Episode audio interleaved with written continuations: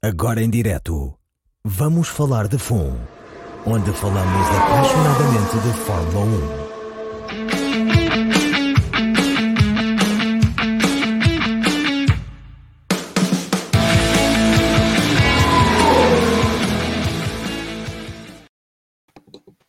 Olá, bem-vindas e bem-vindos a mais um Vamos Falar de FUM, mais uma quarta-feira, mais uma grande conversa de Fórmula 1 que se avizinha.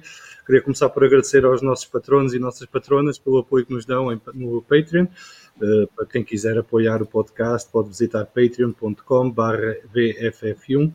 Este é o programa a seguir ao Grande Prémio do Mónaco, uh, uma corrida que muita gente acha que é uma seca e nós vamos falar um bocadinho sobre isso hoje. Mas antes de começar, queria apresentar os nossos convidados. Happened? We need to know who's going to come out in front as we see Lance Stroll hitting the barrier and going over the curb one more time. Bem, parece que fomos stroll. Uh, não sei o que é que se passou aqui agora, mas isto deve ter dedo da Carolina Figueiredo, do Librito, que é uma grande fã do Lance Stroll, e entretanto juntou-se aqui o Pedro Dias. Uh, para quem não ouviu, então, os convidados de hoje, temos o, Pedro Lagareiro e o Bruno Paiva, que se fazem às sextas-feiras no Instagram um direto com, que se chama o Bunker do Lagareiro, já lá vamos, e depois tenho o Marcelo Magani e também o Pedro Dias aqui uh, para uma conversa. Pedro e Bruno, bem-vindos ao Vamos Falar de Fundo, é a primeira vez que cá estão. Eu estive com a Carolina Souto Assis no vosso bunker aqui há umas semanas atrás, por ocasião do Grande Prémio de Portugal. Contem-nos um bocadinho o que é que é o Bunker do Lagareiro, como é que surgiu e que tipo de conversas é que se têm por lá. Olha, uh, para já agradecer, eu estou aqui com dificuldades uh, em conseguir ligar os meus AirPods, depois vou tentando, uh, mas para já agradecer este convite que foi feito em pleno, em pleno bunker. Um, o, o, bunker nasceu de uma ideia minha e de um amigo meu de longa data, que é o, o Gonçalo Diogo, em, em brincadeira, numa fase de confinamento. Um, começou por, por ser apenas uma conversa de amigos sobre filmes e séries e depois uh, recrutámos aqui o, o, o, Bruno Paiva e também um, um, outro amigo nosso, o Luís Fernandes, para uma parte de mais humor e, e começámos a compor a coisa um bocadinho melhor e então temos, não perdemos os filmes e as séries, não perdemos um bom livro que é o Bruno normalmente apresenta-nos sempre também uma boa sugestão uh, literária. Uh, o humor está sempre presente ou não fôssemos nós também todos amigos mas temos um convidado que, que, é transversal a todos nós nós com, com, combinamos antes e normalmente eu faço depois uma série de perguntas de pesquisa jornalística que é que é o, o meu métier.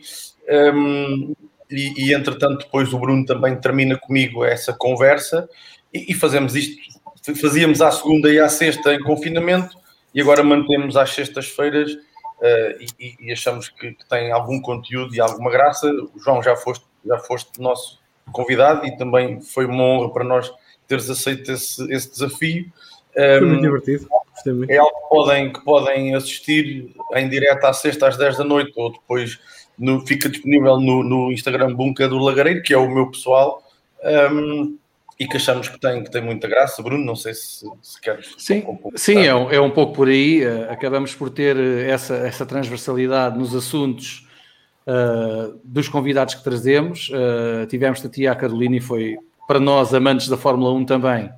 Uh, foi excepcional, foi um programa excepcional que nós gostámos muito e já eu já o revi, inclusive, porque gostei mesmo bastante. E, e, e vamos tendo outros assuntos. Uh, já tivemos uma, inclusive, agora há muito pouco tempo, um, também muito interessante, uma convidada que falava sobre uh, a limpeza de oceanos. Tem um projeto muito interessante. É, é assim, já tivemos é vários variado. tipos de situações. É, e é, é, bastante interessante e acabamos por nos rir um pouco também.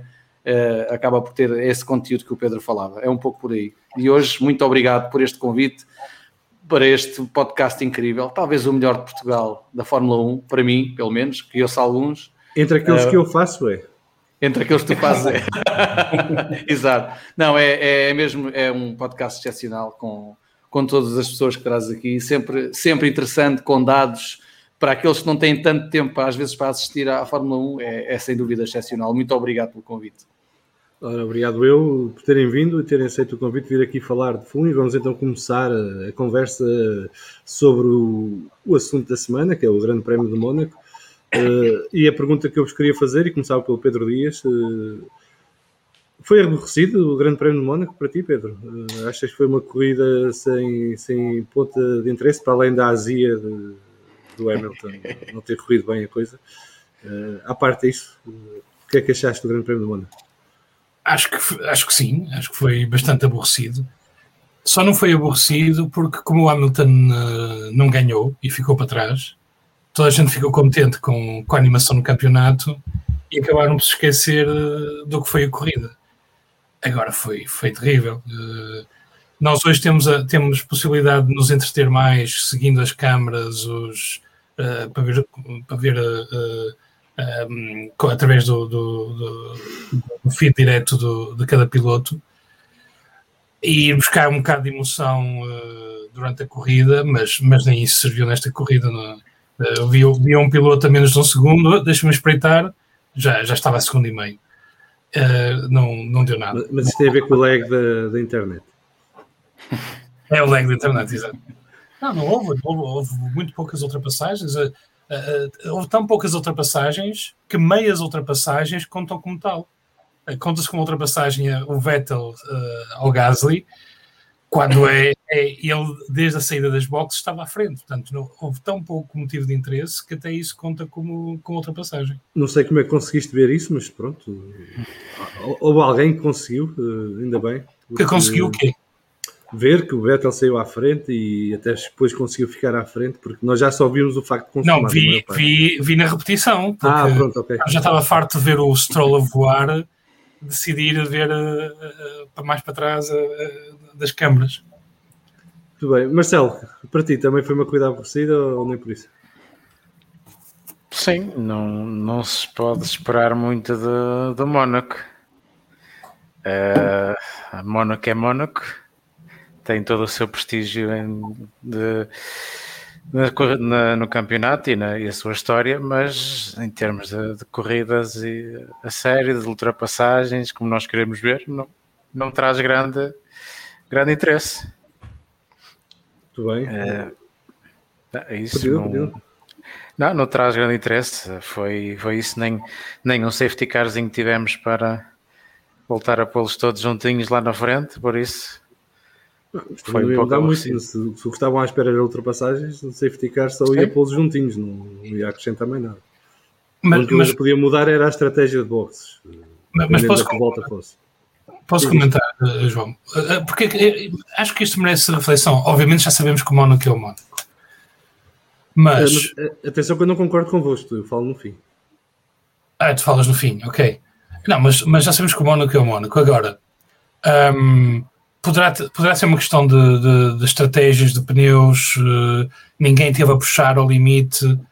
O, o, facto de não ter havido uh, nenhum safety car mostra que ninguém teve a arriscar. Porque é verdade que pode, podemos dizer que ah, são pilotos excepcionais que mesmo nos limites ninguém, ninguém bateu. Mas depois, outra questão que, que portanto, uma, uma dessas é, é, é a forma como, como há demasiado uh, ah, digamos, ah, como os pilotos poupam demasiado e estão a gerir pneus e essas coisas todas e, e não estão no limite e como tal não, não houve grandes problemas. E depois ninguém arriscou ultrapassagens. Porque. Mas houve ultrapassagens. É difícil, houve ultrapassagens. É difícil, é nós só vimos uma, nós só vimos uma de facto, foi a do Schumacher ao Mazepin. Não, não, não foi a única que mostrou, foi a única que mostrou em direto. Tiveste, tiveste quatro ultrapassagens. Quatro ou cinco, sim, mas houve mais ultrapassagens. Ou cinco, pronto, vamos aumentar 20%, cinco ultrapassagens. Sim, mas para o mas é isso, comparado não, com outros anos, é fantástico. Há anos em que há uma ou duas. Mas, mas, mas se compararmos com o, o que também tornava o, o, a Mónaco mais interessante no passado, é que tinhas mais incerteza, tinhas mais paragens uh, também nos pits, tinhas uh, pilotos a arriscar mais, e, e, acho que também convém pensar um pouco na o, o que é, porque, por exemplo, no, no, tipo de carros que, que a Fórmula 1 tem. Portanto, continua a ser, para o próximo ano vai mudar, mas continua a ser um carro muito grande. A distância entre eixos, a, a largura do carro.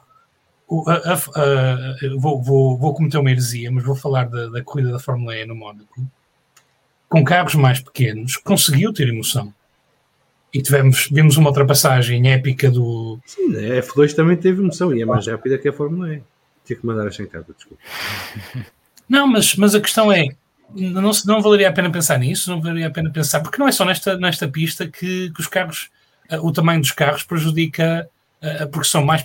São, são, ok, tem. tem, tem não, tão, não são tão ágeis, não são tão eh, ao mesmo tempo pequenos em termos do, do, do tamanho que, que ocupa na pista, em sítios que com carros mais pequenos poderiam permitir ultrapassagem, inclusive no Mónaco, com estes, com estes não permitem. E, uh, e espero que ganhemos em termos de, de, da questão do apoio aerodinâmico uh, uh, e de ser mais fácil os carros estarem próximos, mas, mas, mas temo que este tipo de situações, irá, algumas destas irão continuar. Bruno, o que é que tens a dizer? Bem, tenho a dizer que não concordo nada com o Marcelo e com o Pedro. Uh, para mim não foi nada aborrecido uh, em, em, várias questões, porque para mim eu acho que o Mónaco. Posso fazer uma foi... salva? Esquecendo, podes, podes. esquecendo em que lugar ficou o Hamilton, continuas a achar o mesmo? Não, não, não. Esquecendo em que lugar em que ficou o Hamilton, foi, foi uma vitória para mim. Mas uh, eu acho, sempre achei que o Mónaco era uma corrida de karts para homens grandes.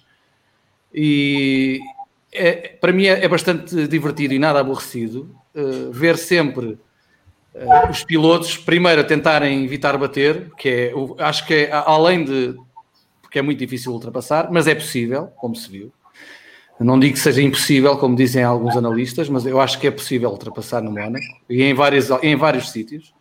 É muito arriscado e isso para mim é que torna o Mónaco sempre muito atrativo como grande prémio uh, e, e, não, é, não é à toa que ao longo dos anos, infelizmente com o aparecimento da eletrónica a mais e com as ajudas e com os DRS e com tudo, isso perdeu-se um pouquinho, mas desde o início sempre foi uma corrida muito emocionante, uh, quanto mais não seja por não ser tão plana como as outras.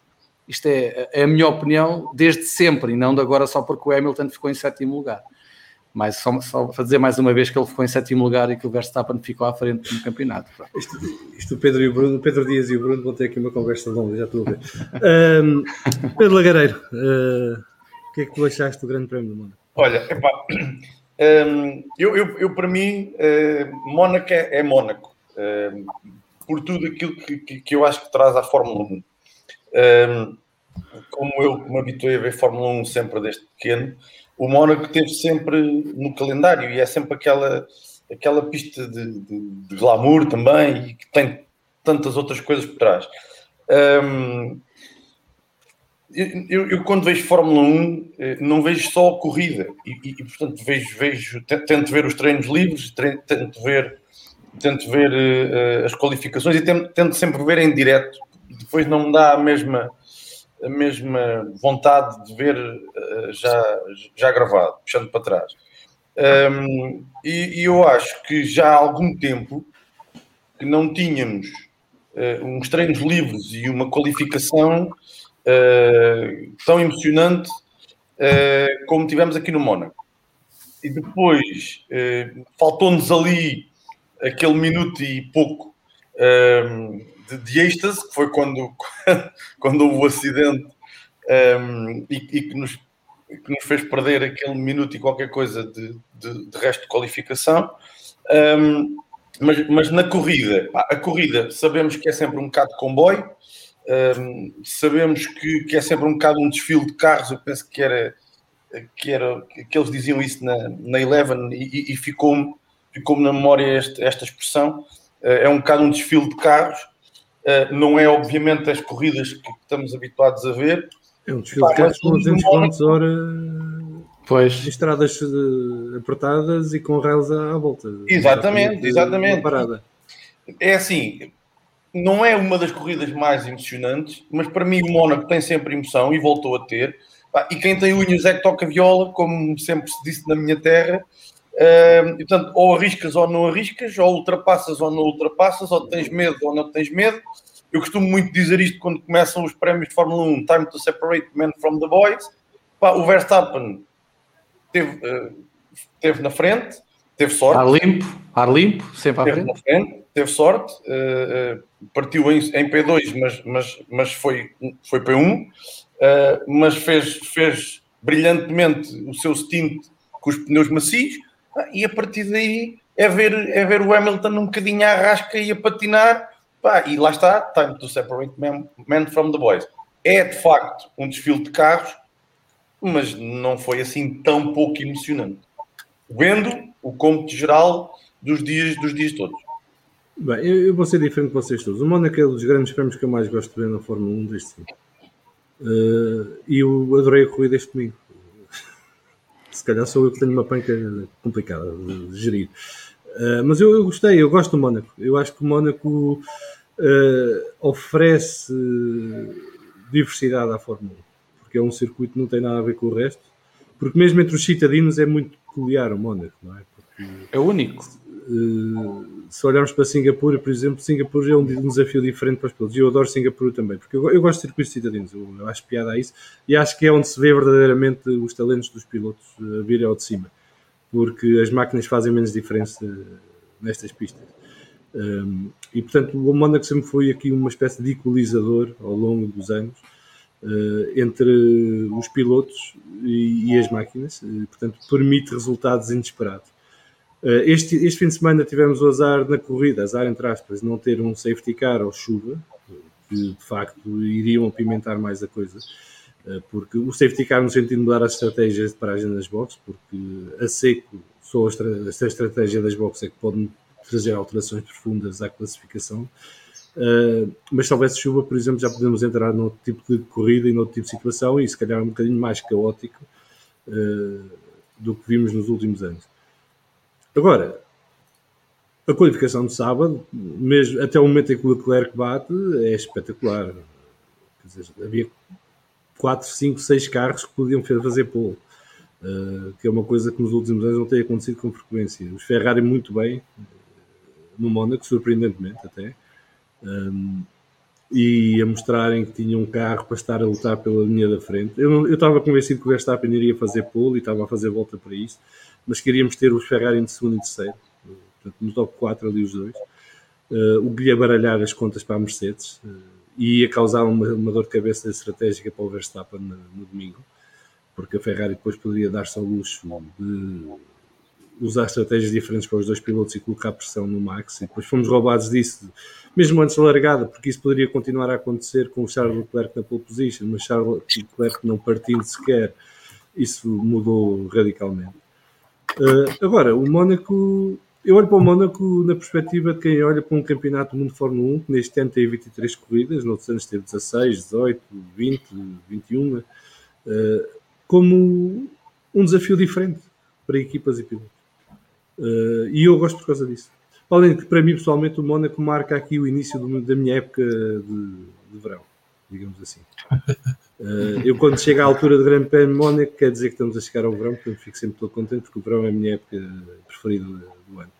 Um, e, e eu, eu, por exemplo, uma das coisas que, que, que vem ao de cima no Mónaco, todos os anos, para mim, é a qualidade do pelotão. Uh, o facto de não ter havido acidentes, é, para mim significa que aqueles 20 são bons pilotos de facto. Uns melhores que outros, mas estão naquele patamar. Eh, porque conduzir estes carros, sobretudo estes carros, são largos, são grandes, são pesados, têm muita potência. Eh, no Mónaco não, é fácil. E aguentar o carro durante 78 voltas, sair aos muros ou cometer um erro, eh, é, é, um desafio enorme para os pilotos. Eu gosto de ver isso porque separa aqui o trigo do joio, na minha opinião. E, para, e acho que muita gente ficou desiludida com o Mazepin neste fim de semana. não fez peões. Não fez peões, não bateu no muro, não usou safety cars, não atrapalhou ninguém nas dobragens. Portanto, Exato. O rapaz comportou-se. uh, portanto, pode ser que isto tenha sido um ponto de viragem para ele, e espero bem que sim, porque eu acho que ele é melhor do que aquilo que nos mostrou até agora. Uh, e isto à parte do que achamos ou deixamos de deixar do Mazepin fora do carro enquanto pessoa, ser humano e tudo o que, se passa à margem. Isso fica para cada um depois decidir com base nos dados que tem. Agora, eu saio do Mónaco contente, quer dizer, tivemos emoção, porque apesar de não termos tido as tais ultrapassagens, lutas pela liderança assim acérrimas, porque o Verstappen praticamente não foi ameaçado por ninguém, tivemos emoção. A Mercedes ajudou muito à festa na emoção. Uh, e sem vontade nenhuma para, para, fazer isso, não foi de propósito, tiveram azar, correu-lhes mal no fim de semana, manifestamente. Uh, houve um lado da garagem que correu pior que outro, mas quando chegámos à corrida, o lado que quem estava a correr melhor foi quem se lixou na paragem das boxes com um, um problema estranhíssimo que, pronto, é daquelas coisas que acontece. Uh, é tipo o que aconteceu aos, aos AS na, na Austrália, que há uns anos, em que uh, o sistema de, das pistolas não funcionou como deveria funcionar e na altura os dois A estavam em quarto e sexto, salvo erro, perderam, ficaram fora da corrida e aqui foi o Bottas, estava em segundo e que na sua paragem nas boxes acontece aquilo e fica fora da corrida. E depois, o meio do pelotão estava interessante, quer dizer, uh, esquecendo os três primeiros, olhando para trás, o Pérez faz uma corrida de recuperação espetacular e acaba em quarto lugar. Uh, o Pérez tem um problema parecido com aquele que eu acho que o Alonso tem, mas já lá vamos depois mais à frente falar do Alonso, mas é, que é a qualificação. Ele não está a conseguir, só uma vez é que conseguiu fazer um bom resultado na qualificação, foi o segundo lugar em Imola, salvo erro. Foi segundo lugar. Uh, mas fora isso, na qualificação está a falhar muito e está a partir muito atrás. Mas ao contrário do que Albon e Gasly faziam, ele regularmente consegue recuperar uh, durante as corridas e acaba ali no top 4 ainda não foi ao pódio, mas consegue estar no quarto lugar, que é o mínimo que se exige um, piloto, um segundo piloto da Red Bull. Uh, depois, olhando para as outras equipas, eu acho que mais uma vez o Mónaco mostrou que aquele pelotão do meio é terrível é? e que por um pequeno erro ou uma questão de décimas, tanto está em quinto ou sexto lugar como está em décimo quinto. E, e, eu acho isso fantástico, acho que isso é muito bom. E, e continuamos a ter isso corrida após corrida, independentemente do tipo de circuito que é. Portanto, eu tive duas horas a ver corrida no domingo, satisfeito da vida. Depois de ter passado uma hora no sábado, satisfeito da vida a ver a qualificação. Os treinos livres no Mónaco eu vejo como entretenimento para ver a paisagem. Estou, não estou a prestar muita atenção aos tempos que estou a trabalhar normalmente. Uh, mas só vendo aquela paisagem já fico contente. Uh, e até vi iates e tudo, portanto, a coisa estava quase normal, digamos assim. Com público, algum público nas bancadas também, que é sempre bom de rever uh, e que regressem. Ah, e depois eu acho que houve muitos pontos de interesse que deu para seguir. E agora, quem estiver focado na luta pela vitória, obviamente que apanha uma seca descomunal, porque não se passa nada. Ah, quem mas, tiver mas, prestar atenção. Posso uma coisa, João? Diz. A, a, a, ti e a toda a gente. O, o que é que faz um grande prémio interessante? O que é que vos entusiasma num grande prémio? Para, para mim são muitas coisas, depende muito da situação, mas eu, por exemplo, eu sigo as lutas de, do meio do pelotão durante os grandes prémios. Apesar de muitas vezes não estar a ver no ecrã, estou a seguir as tabelas de tempos, estou a ver as diferenças de tempos entre eles, uh, a perceber quais são as estratégias que, que eles estão a seguir em termos de paragens nas boxes, essas coisas todas. Uh, pá, depois, quando, quando há ultrapassagens, gosto de ver em geral ultrapassagens, não, não sou esquisito.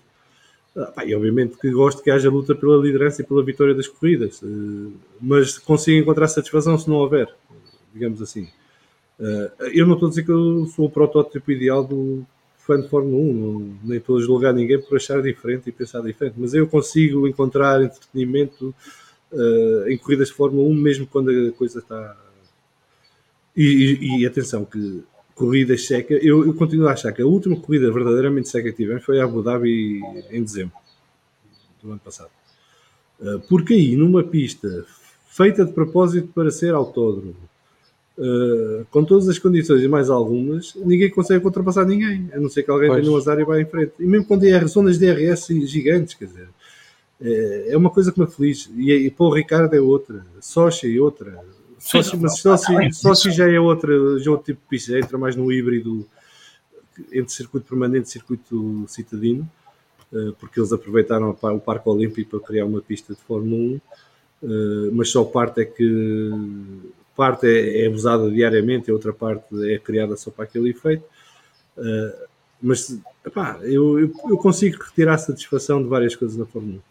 Mas posso uh, perguntar também ao, ao, Marcelo, ao Pedro e ao Bruno claro. o, que é que, o, que é que, o que é que os entusiasma num grande prémio Fórmula 1? Claro, um, Para mim, o que mais me entusiasma é ultra, ver ultrapassagens e ver lutas. Uh, mas, mas sim, também consigo, consigo vou tentando acompanhar as, as lutas mais no meio do pelotão e tentar perceber as estratégias que as equipas fazem e, um, e, e, tudo mais. Mas o, para mim, o grande ponto de entretenimento na Fórmula 1 é mesmo as lutas e as ultrapassagens. Ah, eu, eu, eu pessoalmente, eu, é lógico, gosto das ultrapassagens, como em qualquer desporto motorizado, uh, é, é, interessante, é divertido, mas estou mais com, com o João, uh, uh, gosto muito de, de, observar os tempos, de perceber de uma volta para a outra, com os pneus a degradarem-se ali no meio do pelotão, como é que como é que eles conseguem ganhar algum tempo por vez e surpreender-me com a perícia do próprio piloto, que às vezes com pneus com, com mais voltas do que outro conseguem tempos extraordinários, às vezes até, até melhores voltas. Uh, sinceramente, tudo me interessa num, num, num grande prémio, não, não, não me cinge só às ultrapassagens. É lógico, quando existem ultrapassagens uh, em, em, certos, em certas pistas, em, certos, em certos circuitos. Uh, são interessantes de ver, porque são em sítios difíceis, tem que se usar bastante a estratégia do próprio piloto. Mas o que eu vejo é que com, nestes últimos anos, com uma hegemonia de uma marca, uh, torna-se extremamente difícil ver uma ultrapassagem que não seja o Hamilton a passar uh, a, a, dobrar tipos e às vezes eles não deixarem, tipo o Mazepin não deixa, não deixa às vezes a malta dobrar. Epá, porque de resto, sinceramente, o que eu gosto mais no Mónaco sobretudo, e, e, e, mais uma vez estou com o João nisso, em circuitos citadinos mais complicados, mais apertados ou em carros grandes, é porque aí é que conseguimos ver verdadeiramente a perícia dos pilotos e não só do piloto que, está na marca hegemónica de, dos últimos 5 ou 6 anos, como é o caso do menino birrente do Hamilton. uh, posso dar aqui um é exemplo um rápido? Eu Sim. no domingo vibrei com um piloto que eu nem sequer acho que é grande espingarda, e já disse aqui várias vezes. Foi a estratégia de Vettel e a corrida de Vettel. Vibrei com aquilo. Sim, sim, sim, sim, muito. E Sobretudo no contexto em que é, não é? Vindo claro. ele das corridas que claro. vêm e das performances que teve nos grandes prémios anteriores. Uh, portanto, só para dar um exemplo de uma coisa que me anima vendo uma corrida de Fórmula 1, que não é propriamente a corrida mais excitante do mundo, e temos já o Vasco connosco que se junta à conversa. Então, ainda falto eu responder ao Pedro Dias. Eu, eu, eu também sou assim, eu, eu, gosto, eu gosto de ver tudo, né? não, não, não tivesse já eu dito que que os treinos livres e a qualificação, uh, tudo, tudo me atrai. Atrai-me uma estratégia, uh, os tempos, perceber exatamente o que eles conseguem fazer render os pneus. Um, epá, adoro ver as paragens nas boxes, é uma coisa que eu fico. E, e, e tenho, tenho alguém que gosta de ver a, Fórmula 1 comigo uh, e, e, que às vezes solta gargalhadas quando aquilo fica no 1-9, 2-1. É uma coisa que, de facto quem, quem se lembra paragens eh, a, a, a 12 segundos e a 14 e a 20 e eles a meterem, a meterem combustível com um garrafão, com um, com um funil, ainda me lembro bem. E a, mar e a martelarem as rodas. e portanto, um, e, e, eu gosto muito, gosto muito de todos os aspectos de, de, de da corrida, daquilo que, que, que nos chega. Um, acho que hoje também temos uma Eleven Sports que, que nos consegue dar muito. Uh, para quem gosta de, destes pormenores, nos consegue dar muito. Pá, gosto sempre de ouvir uh, as comunicações dos pilotos e das, dos engenheiros, uh, porque tudo isso me desperta para, estes, para estas, pequenas, estas pequenas coisas em termos de estratégia. É de facto aquilo que eu, que eu mais gosto de ver e que mais gosto de estar. As, as, ultrapassagens fazem parte, quer dizer, uma corrida tem que ter ultrapassagens, isso, isso é intrínseco, é intrínseco a qualquer, a qualquer corrida, é intrínseco à Fórmula 1, obviamente. Um, mas eh, estar, estarmos ali às vezes naquele bocadinho em que se percebe que eles têm DRS, mas ainda não dá para, para, para, para fazer a ultrapassagem, mas se não perder tempo, vai dar na próxima. Tudo isso, quer dizer, são estratégias, são formas, é o comportamento dos pilotos uh, e, e, e, e, tudo isso a mim me fascina desde, desde há muito tempo, desde sempre que eu me lembro de ver Fórmula 1. Eu posso dar outro exemplo de coisas que eu gosto de ver e gostei de ver comigo. Uh, e por acaso hoje à tarde estava a ouvir o podcast da Eleven e eles deram o exemplo de uma corrida no Mónaco em 92 também teve isto, que em 92, não sei se, para quem não sabe, a luta foi intensa entre Senna e Nigel Mansell. E em que o Nigel Mansell ia na caixa de velocidades do Senna pelo menos umas 10 voltas no final da corrida, e com um carro muito mais rápido, com pneus mais o, frescos. O Hamilton a segurar o, o Verstappen há dois o anos. Verstappen. E, e este fim de semana tiveste o Ocon a fazer isso, um comboinho que se formou atrás dele, que era o Giovinazzi, depois o Raikkonen e até o, Alonso acho que chegou a encostar uh, nele, ou e o Ricardo. Um, epá, eu admiro, eu gosto muito de condução defensiva. Uh, e é uma coisa que se perdeu muito com o DRS, por exemplo que é a capacidade do piloto de aguentar a posição quando tem carros mais rápidos atrás. E no Mónaco isso é mais fácil, obviamente, pelo, pelo, tipo de circuito que é, mas ao mesmo tempo a pressão para não errar é muito maior, porque um erro no Mónaco é fatal. Uh, e portanto, quando vais a levar com carros nos teus espelhos retrovisores uma série de voltas seguidas e tu, sempre ali pertinho encostado a ti, e tu consegues levar o carro a bom porto e acabar a corrida sem te despistares ou bateres no muro ou qualquer coisa e ao mesmo tempo o gajo vai atrás, consegue evitar não te bater, coisa que o Verstappen que há uns anos, há dois ou três anos atrás não conseguiu evitar, por exemplo. Hum, eu acho isso fantástico. Eu gosto de ver os gajos a fazer coisas que eu não consigo fazer nem na Playstation. Okay? E eu acho que correrem no Mónaco é um exemplo perfeito disso. Eu estou sentado no sofá e estou a dizer: eu não fazia a primeira curva deste circuito. E estes gajos fazem 78 vezes e não, não se estampam e vão a vários ritmos, com várias pressões por trás, com pneus usados, com pneus não sei o quê. eu, isso a mim dá-me satisfação. Ok, mas, mas deixa-me então. Uh, estamos de acordo, por exemplo, que a qualificação, uh, para mim, é a melhor qualificação do ano. É mais interessante, é mais emocionante, porque é mais importante delas todas. É mais difícil pela. Uh, e, e, e, e, isso é um exemplo. Vocês vejam como é que eles conduziram na qualificação Vejam quantas vezes tiveram que segurar os carros na qualificação e digam-me um piloto que, que teve que segurar o carro durante a corrida. Eu não vi nenhum, ninguém estava nos. O Norris, quando levou com o Pérez atrás, o carro fugia traseiro em todas as curvas. Pois era. E ele aguentou várias é, voltas sim, assim. Mas, mas, quando falas, por exemplo, dos outros exemplos do, mais dramáticos nisso, tiveste, tu falaste do, do expoente máximo, que foi o, o Senna Mansell. Assim. Tiveste, tiveste muito mais com o Hamilton, com o Verstappen o Ricardo também, quando, quando ganhou, que também. Quando o motor avariou, sim. Que, tava, que não tinha carro e pronto. Mas tudo bem. Agora, em termos de, de condução, de vê-los e o risco e a, e a, velocidade, a sensação de velocidade é incomparável. Opa, mas eu acho que isso tem muito a ver com a maneira como eles filmam as corridas este ano, uh, agora com estas câmaras novas. E depois eu gostava de falar da TV Monte Carlo a seguir, mas já lá vamos. Ok. Mas tudo que é interessante numa corrida, que, que vocês também referiram, que é luta pela liderança, incerteza de resultado, ultrapassagens, luta no meio-campo, luta pelos, pelos, pelo pódio. Um, aquela, aquela ideia de, uh, de perseguição para ultrapassar. Vai conseguir chegar, vai conseguir passar. O, o, eu, também, eu também gosto de ver os tempos e acompanhar os tempos. Eu, eu nestes tempos modernos, tenho três ecrãs. Estou a ver televisão, estou a ver o, um, um piloto no, no computador, estou a ver o, estou a ver os tempos no tablet. Nesta corrida não tem interesse ver os tempos, porque sabes que eles não vão conseguir fazer nada. O que é que te, o que é que te interessa a ti? Isto não é verdade. Até à página dos boxes interessa e muito ver os que eles não vão sair dali. É, é até, uh, até à página das boxes interessa-te muito ver os tempos porque tens que perceber onde é que eles vão parar. Porque, por exemplo, uh, falou-se agora nos últimos dias que o Bottas parou cedo demais. Não, não parou cedo demais. Parou quando era possível parar. Uh, não há voltas fixas para parar no Mónaco. Quer dizer, as equipas criam uma janela. Em qualquer, qualquer, em qualquer circuito. Não, não mas no Mónaco, sobretudo. Não, nos outros circuitos ainda consegues dizer que à volta 27 é a estratégia A, à volta 29 é B e à 32 é C. Aqui não há, há ABC. Aqui não há ABC. Aqui a, aqui a estratégia é: tem um intervalo que é o tempo de duração dos pneus que eles estimam, é? e que vai entre X voltas e X voltas e depois é ver, olhar para trás onde é que estão os outros carros, uh, ver se conseguem encaixar o carro em algum espaço na saída das boxes, ou ver se conseguem fazer um overcut ou undercut e decidem com base disso no momento.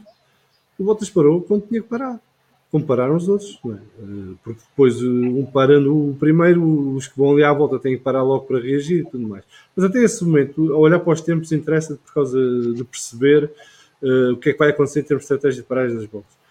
Uh, depois uh, segues os tempos para perceber se eles vão encostar ou não. Porque, por exemplo, se o Sainz tinha encostado no Verstappen, eu aposto contigo que o Sainz ia tentar ultrapassar. Porque o Verstappen tinha tudo a perder. Portanto, o Sainz ia meter o carro. Não é? Porque o Verstappen não ia defender à toa. Ia arriscar perder os pontos do Mundial só porque era o Sainz que vinha ali lançado. Não. O Sainz não teve carro para isso. Mas se tivesse tido, se calhar tínhamos tido multa pela vitória diferente do que tivemos. Se, se, se, o, se o Leclerc não tivesse desistido, íamos ter um grande prémio interessante. Se o, se o Bottas não tinha desistido, terias uma. Se, não, o Bottas não estamos a falar do que é que poderia ter sido o grande prémio, estamos a perguntar do que é que foi. Estamos a falar do que é que foi o grande prémio. Está bem, mas. Eu, não, eu vejo muito poucos motivos de interesse. Epá, está bem, eu percebo, eu estou a dar os meus. Tá bem, Mas, tá bem. por exemplo, uma das coisas que me animou era a possibilidade do Sainz ainda ir buscar o Max. A da altura parecia que era possível. E depois percebemos que não era passado duas ou três voltas. Mas houve ali um momento que dava a sensação que o Sainz conseguiria ainda recuperar aquela diferença que tinha dois ou três segundos. Mas o Verstappen, quando percebeu que o Sainz estava a esticar a corda, também esticou ele e, e rapidamente abriu 5 segundos de diferença. Uh, mas se por acaso, nesse momento, a coisa tinha ido ao contrário, se calhar estava aqui tudo feliz da vida porque tínhamos tido ali Não, eu também, eu quando- Sainz e, e Max à porrada. Eu, eu também, quando vi o Sainz aproximar-se, pensei, ainda bem que não sou cardíaco, que senão ia-me dar uma coisinha de tanta emoção aqui. Epá. Se calhar deu-te um problema cardíaco quando viste o Hamilton a perder lugares, quando parou e vais ganhar. Não é, Mas não é isso, mas, mas não é isso que faz o grande prémio interessante? Foi uma. Foi Mas eu acho que tudo isso, já repara, já estamos aqui Foi a falar há maior 20 de minutos disto, já vários de nós falámos em pontos de interesse durante a corrida, que todos juntos já dá mais do que um grande prémio interessante. Agora, se estás a olhar isola- isoladamente para cada ponto de interesse, obviamente não faz um grande prémio interessante. Mas se estás a prestar atenção a toda a corrida e a todos estes pontos de interesse pequenos aqui e ali, começas a ver que de facto houve ali motivo para estar entretido durante duas horas a olhar para aquilo. Não é? eu não dou por, por perdido o tempo que gastei a ver a corrida. E, estava satisfeito no fim. Uh, se achava que podia ser melhor, acho que podia ter sido melhor. Uh, agora, eu, por exemplo, eu acho que o Mónaco, por mim, fica sempre uh, no calendário. E acho que o calendário precisa de quatro ou cinco provas que são fixas. Não mudam. A piada do Mónaco também é estes carros andarem a correr num circuito que não tem nada a estar ali. E eu gostava de ter mais um ou dois Mónacos. Não era ter menos Exato. um. Exato. Uh, mas, epá, mas sou eu.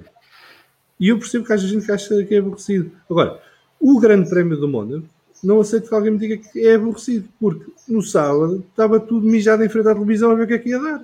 Sim, mas o Grande Prémio não, não, não se pode. Faz parte do Grande Prémio. Está bem, Faz mas, parte. mas a, a corrida tem. Eu percebo quando dizem que a corrida pode não ter a emoção que se calhar tem outras. Eu percebo isso. Agora, o, o, o que é importante, se calhar, desconstruir é um bocadinho a ideia de que não tem interesse nenhum, porque tem. E, e, e vocês já, já percebi que já, já disseram grande parte das, das coisas, até porque eh, nem todos são, são que se calhar, como, como a maioria de nós que aqui está, que, que, que, que vê as, as sessões de treinos de livros todas, eh, em direto ou em diferido, como é o meu caso, e que, que, e que, está com tablets a ver tempos e onboards e essas coisas. Estamos a, uh, quem muitas vezes diz, diz isso são as pessoas que, que se ligam só para ver a, a, a corrida, não é? Eu percebo isso. Agora, o que eu acho é que, é que, é que nós aí, de alguma forma, até temos um papel de mo- demonstrar uh, o quanto a corrida pode ser interessante, e é interessante. Eu também concordo contigo, Salviano, que, que, que acho que a corrida do Mónaco, e esta em particular, foi interessante. Em termos estratégicos, teve, teve momentos bons. Teve aquele drama do, do, do Bottas que, que- com um erro caricato que, que eu achei, acho, acho que é irónico aquilo. Tivemos a história do Leclerc, que, que, que fica, fica a piada ainda antes da corrida começar com um erro completamente infantil. E depois, muitas vezes, as corridas podem não ser, podem ser, não, não ser muito emocionantes, mas o resultado final pode traduzir em algo extremamente emocionante, que eu acho que foi uma das coisas que este grande prémio teve, que foi, nós tivemos uh, uma mudança de líder no campeonato. Certo ou errado? Portanto, Certo. eu acho que nesse aspecto até uh, acaba por ser interessante uh, toda a história da corrida, porque a gente uh, tem que ver isto como uma história e não como uh, a corrida apenas se houve will to will. Não, não, acho que não, é redutor vermos isso assim. Epá, há lá coisa mais interessante do que ver o Hamilton a queixar-se não consegue Já, passar já o vamos à Mercedes. Não, mas, já vamos isso, à isso- Mercedes. isso- mas isso é todos. Isso é todos. Isso é o mais, foi o mais interessante. Já vamos à. Mercedes. Vamos fazer aqui só uma pequena interlúdio. coisa. Não, deixa-me só dizer uma coisa. Eh, concordo co- contigo plenamente quando dizes que devia de haver mais dois ou três Mónacos. Ou, ou devia de haver dois ou três Mónacos. Ahm, porque corridas como o Mónaco eh, baralham e voltam a dar. Que é o que o Vasco está a dizer, não é? Eh, tivemos uma alteração naquilo que é eh, o líder da- da- do campeonato. Portanto, corridas destas, quem tem unhas é que toca viola, não é? E, e baralha e volta a dar. E, e faz alterações naquilo que é a classificação. ahm, e, Este ano, este ano, e- outros anos confirmou a classificação. Epá, Eh, até, de- até fazer- deu para vermos, deixa-me só dizer isto, até deu para vermos o Giovinazzi a fazer uma ultrapassagem por fora em Rascasse, quer dizer que é uma coisa, não foi em Rascasse, é em Mirabo, eh, que, que foi uma coisa do melhor que há, não é? O Giovinazzi, Salviano, o Giovinazzi, atenção. Bem, já que estamos a falar de fantasias, vamos então ao nosso momento F1 Fantasy e já regressamos ao debate sobre eh, o Grande Prémio do Mónaco.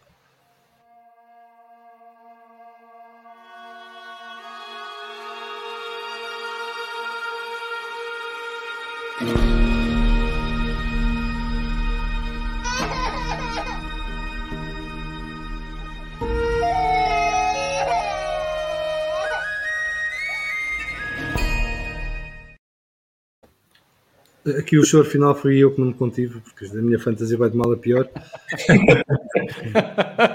Vamos então falar dos resultados do F1 Fantasy eh, do Grande Prémio de Mónaco. O, o grande vencedor foi o Secudaria, eh, e estou a ler bem, não, não achem que tenha aqui algum defeito de fala, eh, que com 412 pontos eh, ganhou o Grande Prémio de Mónaco. Eu não sei como é que se fazem 412 pontos na Fantasy, mas o Bruno conseguiu. Parabéns ao Bruno. O segundo lugar foi o Nunzio F1 Mission com 389. Eu também não sei o que é que são 389 na Fantasy. Pensei que isto fosse acumulado, mas já reparei que é mesmo Mónaco. Uh, o, 3, o terceiro lugar foi o Superman 11 com 388 pontos, seguido do Vitória F1 com 377 pontos e o Diogo Team 2 com 355 pontos. Na classificação geral da nossa Fantasy, à frente vai o McLaren MP44 do João N com 1114 pontos, seguido do João Team One com 1084 pontos, do Vitória F1 com 1078 pontos, o Secudaria 1074 pontos e o Nunzio F1 Mission 1048 pontos. Está feito aqui o resumo da nossa F1 Fantasy eh, do Grande Prémio de Mónaco e após o Grande Prémio de Mónaco. Para quem quiser participar, tem aqui os dados, eh, escusam de memorizar, podem ir ao nosso site, no blog tem lá um post com todas as indicações como é que podem juntar-se à nossa Liga F1 Fantasy, ainda vão a tempo de ficar à minha frente. Vamos então continuar a conversa para outro tema quente do Grande Prémio de Mónaco, que é a questão de Lewis Hamilton e da Mercedes e o que é que correu mal eh, este fim de semana. Foi notório, a partir de, logo, desde logo quinta-feira, que sobretudo Lewis Hamilton não estava à vontade com o carro neste circuito. O Valtteri Bottas parecia ir pelo mesmo caminho, mas depois a coisa no sábado já lhe correu melhor e ele inclusive estava na luta pela pole, mas Lewis Hamilton nunca se viu nessa luta. Uh, e que acabou por se classificar em sétimo lugar na, na qualificação, salvo erro. Sétimo, sétimo. E depois na corrida foi um desastre completo para a Mercedes. Uh, uh, Bottas para e aquele pneu do, da frente direito não sai. Hamilton tenta fazer o undercut ao Gasly, a coisa corre mal, inclusive perde posição para Vettel e para Pérez, e portanto em vez de um possível quinto lugar, acaba em sétimo uh, e depois já não sai daí. Uh, e depois todas as declarações a seguir à, à, corrida foram do pior possível. Uh, se Bottas ainda esteve bem a dizer que era uma questão interna que a equipa tinha que analisar e vamos trabalhar em conjunto para recuperar disto, a primeira reação do Lewis Hamilton foi assim um bocado estranha e, e no carro ele estava exaltado. Eu disse que ele estava em modo puta moado, mas estava a brincar porque ele estava mesmo chateado com a situação e acho que era compreensível porquê, porque de facto a coisa correu muito mal. Uh, e, e, e, o pior é que é no Mónaco, não é? Portanto, ele sabia naquele momento que já não poderia fazer nada para resolver a situação. A única coisa que ele podia fazer era aguentar o carro ali e esperar que acontecesse alguma coisa hoje da frente. Porque, como já percebemos, ultrapassar no Mónaco não é propriamente fácil e o líder do campeonato do, do mundo de Fórmula 1 não ia arriscar ultrapassagens à toa para ganhar um ou dois pontos extra no Grande Prémio. Portanto, ele a partir daí estava a gerir a corrida dele na esperança que pudesse acontecer alguma coisa à frente. Mas depois, quando acaba a corrida, ele tem umas declarações que são, no mínimo, uh, alarmantes para quem é fã do Hamilton e da Mercedes. Porque ele basicamente descarta qualquer responsabilidade sobre o que, passou, o que se passou daquele fim de semana da parte dele e descarrega toda a responsabilidade na equipe depois Toto Wolff, para completar o ramalhete, veio com umas declarações um bocado absurdas uh, sobre a questão da roda do Bottas, a, a insinuar que a culpa até era mais do Bottas porque parou um bocadinho antes do sítio onde devia parar e que isso obrigou o mecânico a meter a pistola num ângulo errado. E ao meter a pistola num ângulo errado, uh, que isso destruiu os dentes da, da porca e a porca depois já não desaparafusava. Um, agora, Eles só conseguiram que... tirar a roda em Inglaterra, atenção. Eles tiveram que levar a roda agarrada ao carro para, para a fábrica e depois na fábrica devem ter cortado a suspensão para tirar a roda. Deve, deve ser, deve ser recorde em pitstops. Pá, aquilo é uma relação de amor única. Eh, aquela, aquela porca com aquele parafuso. Acho que um dia se iam escrever livros de românticos sobre isto. Uh, mas o que é alarmante para mim, e é uma coisa, por exemplo, no, no podcast da Eleven também falaram, é que começa a revelar-se aqui alguma pressão na equipa Mercedes no seu todo. Não é, é Hamilton ou Toto Wolff ou Bottas em particular, mas é o todo da equipa. Eh, porque eles começam a ter atitudes que não se viam noutros tempos. Hamilton ficar com azia porque a coisa que corre mal não é novo. Já tinha feito no passado e há de voltar a fazer no futuro. Uh, faz parte. Mas isto de começarem a tentar a sacar responsabilidades uns para os outros, numa equipa que tem como moto uh, ninguém é culpado, todos somos culpados, eh, já começa a ser eh, preocupante. E depois toda esta polémica das asas flexíveis mostra-me que eh, o facto da Mercedes estar com tanta urgência em que estas asas sejam proibidas ou que os novos testes sejam feitos e tudo mais, mostra-me que a Mercedes está ali um bocadinho entalada.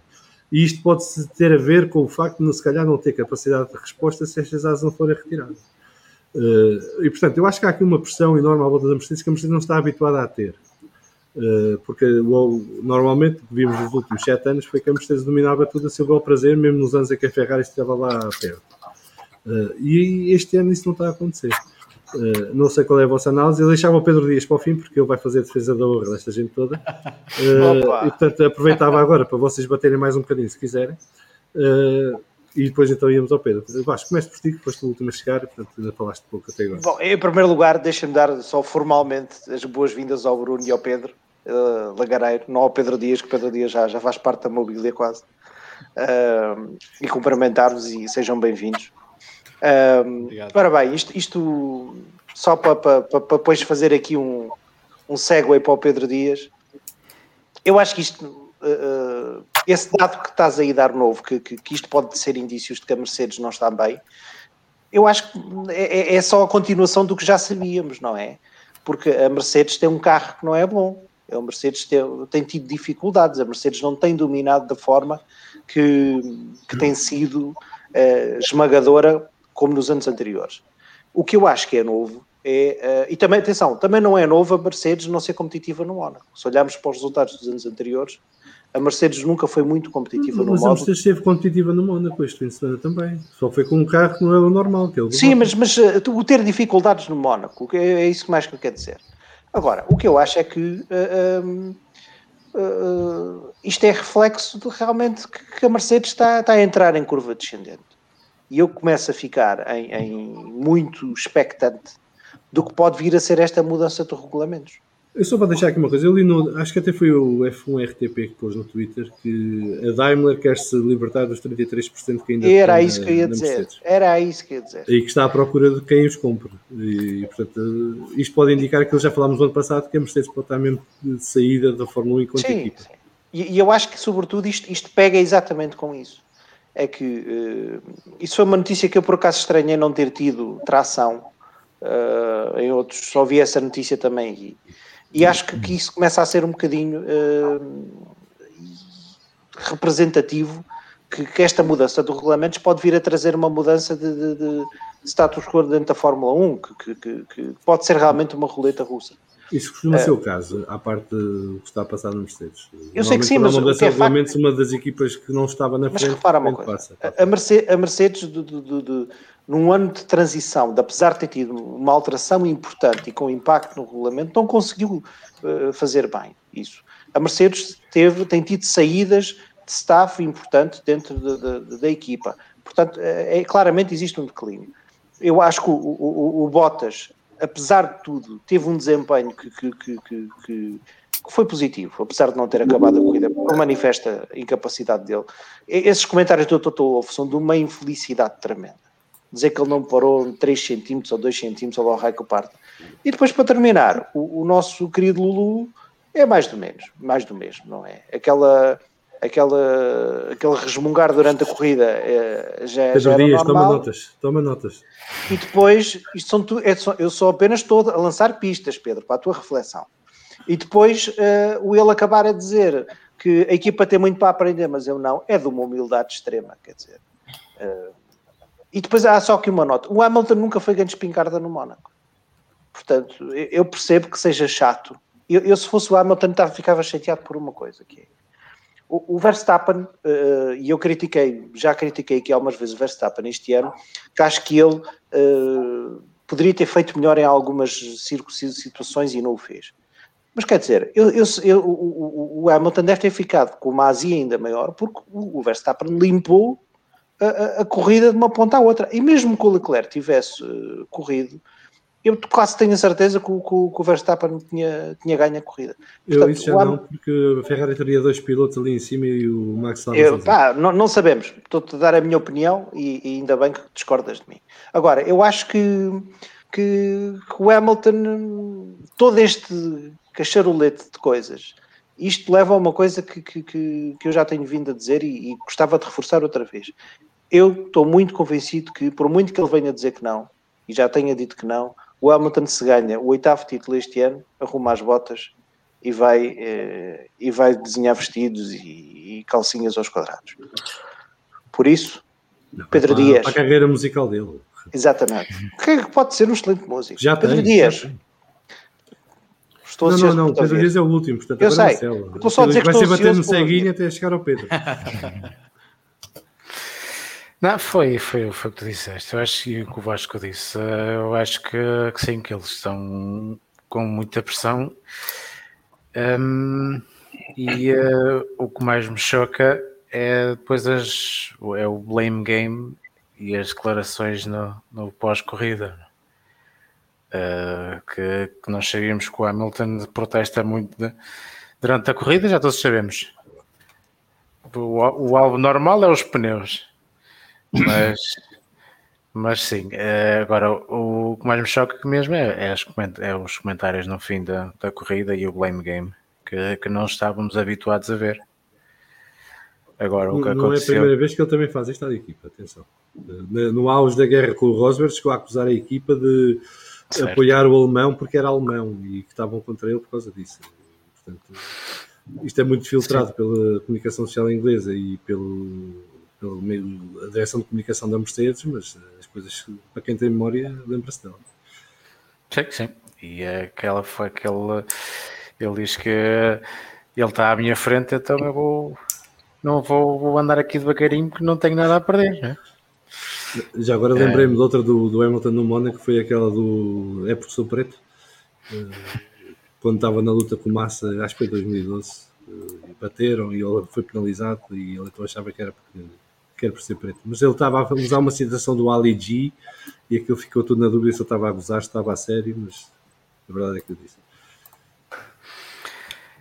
Um, em relação ao, aos erros da, da equipa, uh, eu acho que são coisas que acontecem. Uh, aquilo da porca, ok, pronto, aconteceu, também, mas também já vimos a Mercedes em fazer. Uh, duplas paragens perfeitas. Exatamente. Entrar um carro e sair o outro sem, sem grandes problemas. Por isso, são coisas que acontecem. por azar aconteceu no Mónaco e não acontece com tanta frequência. É mesmo coisas esporádicas, mas, mas acontecem, por isso. Vais dar mais calorias dizer e acontecem sempre ao mesmo gajo, não é o outro.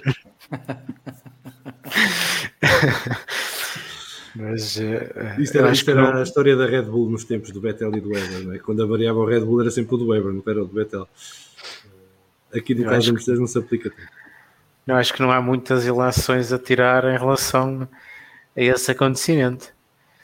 Agora, em relação à estratégia do, do, do Hamilton, tal- talvez. Eh, mas, antes, Mónaco é sempre complicado. Eu, eu na estratégia do, do Hamilton, eu acho que o problema ali foi. O, Hamilton, apesar de não ter um, um ritmo forte, eu acho que os pneus duros também demoravam a entrar na janela. Portanto, aquela volta de saída não é tão rápida como se calhar estavam à espera que fosse. E porque ele perde os dois lugares por menos de um segundo, é? em termos de intervalo de tempo. Eh, ele- o Gasly, ele sai encostado ao Gasly, portanto, quando o Gasly para, ele sai encostado ao Gasly, ou o Gasly sai justamente à frente do, do, do Luís e quando o Vettel sai, sai ao lado do Gasly. Portanto, e, e o Luís estava já encostado ao Gasly também. Portanto, ele foi ali uma questão de um segundo que perdeu os dois lugares nesse momento. O do Pérez já foi por outra razão, porque o Pérez fez overcut, né? foi muito mais longo nos primeiros stints. Os pneus, por uh, artes mágicas da Pirelli, estavam feitos para nunca degradarem, né? porque eu acho que o Pérez conseguia fazer o resto do campeonato do mundo com aqueles pneus, se o deixassem. Um, que é outra coisa que eu acho formidável, porque a Pirelli, quando entrou à Fórmula 1, não sei se se lembram, quando entrou na Fórmula 1, os pneus não duravam um par de voltas, aquilo havia corridas com 4 e 5 paragens, agora estamos no ponto oposto, que é os pneus nunca decararam, quer dizer, já na corrida anterior em Barcelona, aquilo portanto fazia ter médios duros ou macios que os carros andavam as voltas se fossem precisos com os pneus. Uh, isso é para estar com isto, mais vale tirar a, a obrigatoriedade de paragem nas boxes e deixar as equipas arriscarem outro tipo de estratégias. Mas uh, já estou a alongar. Pedro Lagareiro, que é para depois o Pedro Dias então ter o tempo de antena. Ô Bruno, já não, falaste. não me deixas bater, não, não me deixas bater também um bocadinho Ai, no o Pedro Bruno, Dias. desculpa, Bruno. Deixa-me bater vai um bocadinho no. Não, Pedro o. Pedro Dias, não estamos a bater no Pedro Dias, estamos a bater no Hamilton na Mercedes. O Pedro Dias vai fazer Estou a a brincar. defesa da honra. É o Estou a advogado brincar. hoje. Vais depois de mim, pelo de mim Ministério Público. mais. Que eu não sou, eu não sou, não sou anti-Hamilton. Mas, mas, mas, mas as declarações do Hamilton, eu acho que o Hamilton é um bom piloto e, e- e por diversas vezes tem mostrado isso em, em várias, várias corridas, vários circuitos. Acho que em Barcelona fez uma grande corrida e acho que não há ninguém ou não houve ninguém que dissesse o contrário. Em, em Portugal também a corrida que ele fez também a mim na minha leitura também foi muito boa e tem mostrado que, que, que é por isso que é campeão. Ahm, mas mas os, os campeões também não gostam de perder e, e- e, logicamente às vezes as declarações ah, não, não saem da melhor forma. Ahm, epá, as declarações dele fizeram-me lembrar aquela rábula dos gato fedorento ahm, da taxa de basófia. né? Não sei se conhecem, se não conhecem, vão ao YouTube depois ver, que é mesmo, a rábula chama-se mesmo taxa de basófia, em que eh, no final o, o, o personagem do Ricardo Araújo Pereira diz eu em humildade sou um campeão. E portanto o, Hamilton foi um bocado isso na- nas declarações pós-corrida. As declarações do Toto Wolff são completamente descabidas, eh, mas os erros da Mercedes também acontecem.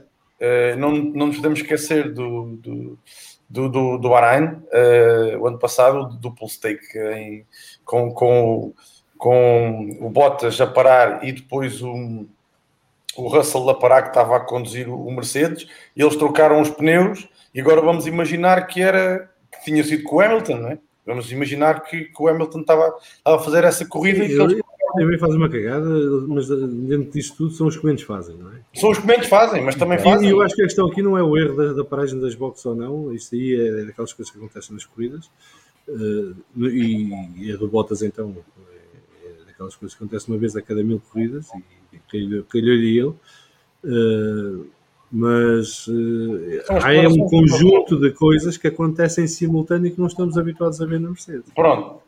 É, é assim, as hegemonias também, também acabam e, e portanto, hum, a Mercedes não, não, não será eternamente eh, campeã, eh, o Hamilton também não, a Red Bull, já tínhamos falado, falado isso no bunker e, e, e a Red Bull parece estar, estar mais forte e, logicamente, eh, quando a pressão aumenta, os erros também aumentam ou, ou, ou começam a acontecer hum, e isso deixa toda a gente mais nervosinha. Uh, e ter, e ter o, o, o Max uh, a liderar o campeonato do mundo deixa a Mercedes e o Hamilton e toda a gente muito mais nervosinha.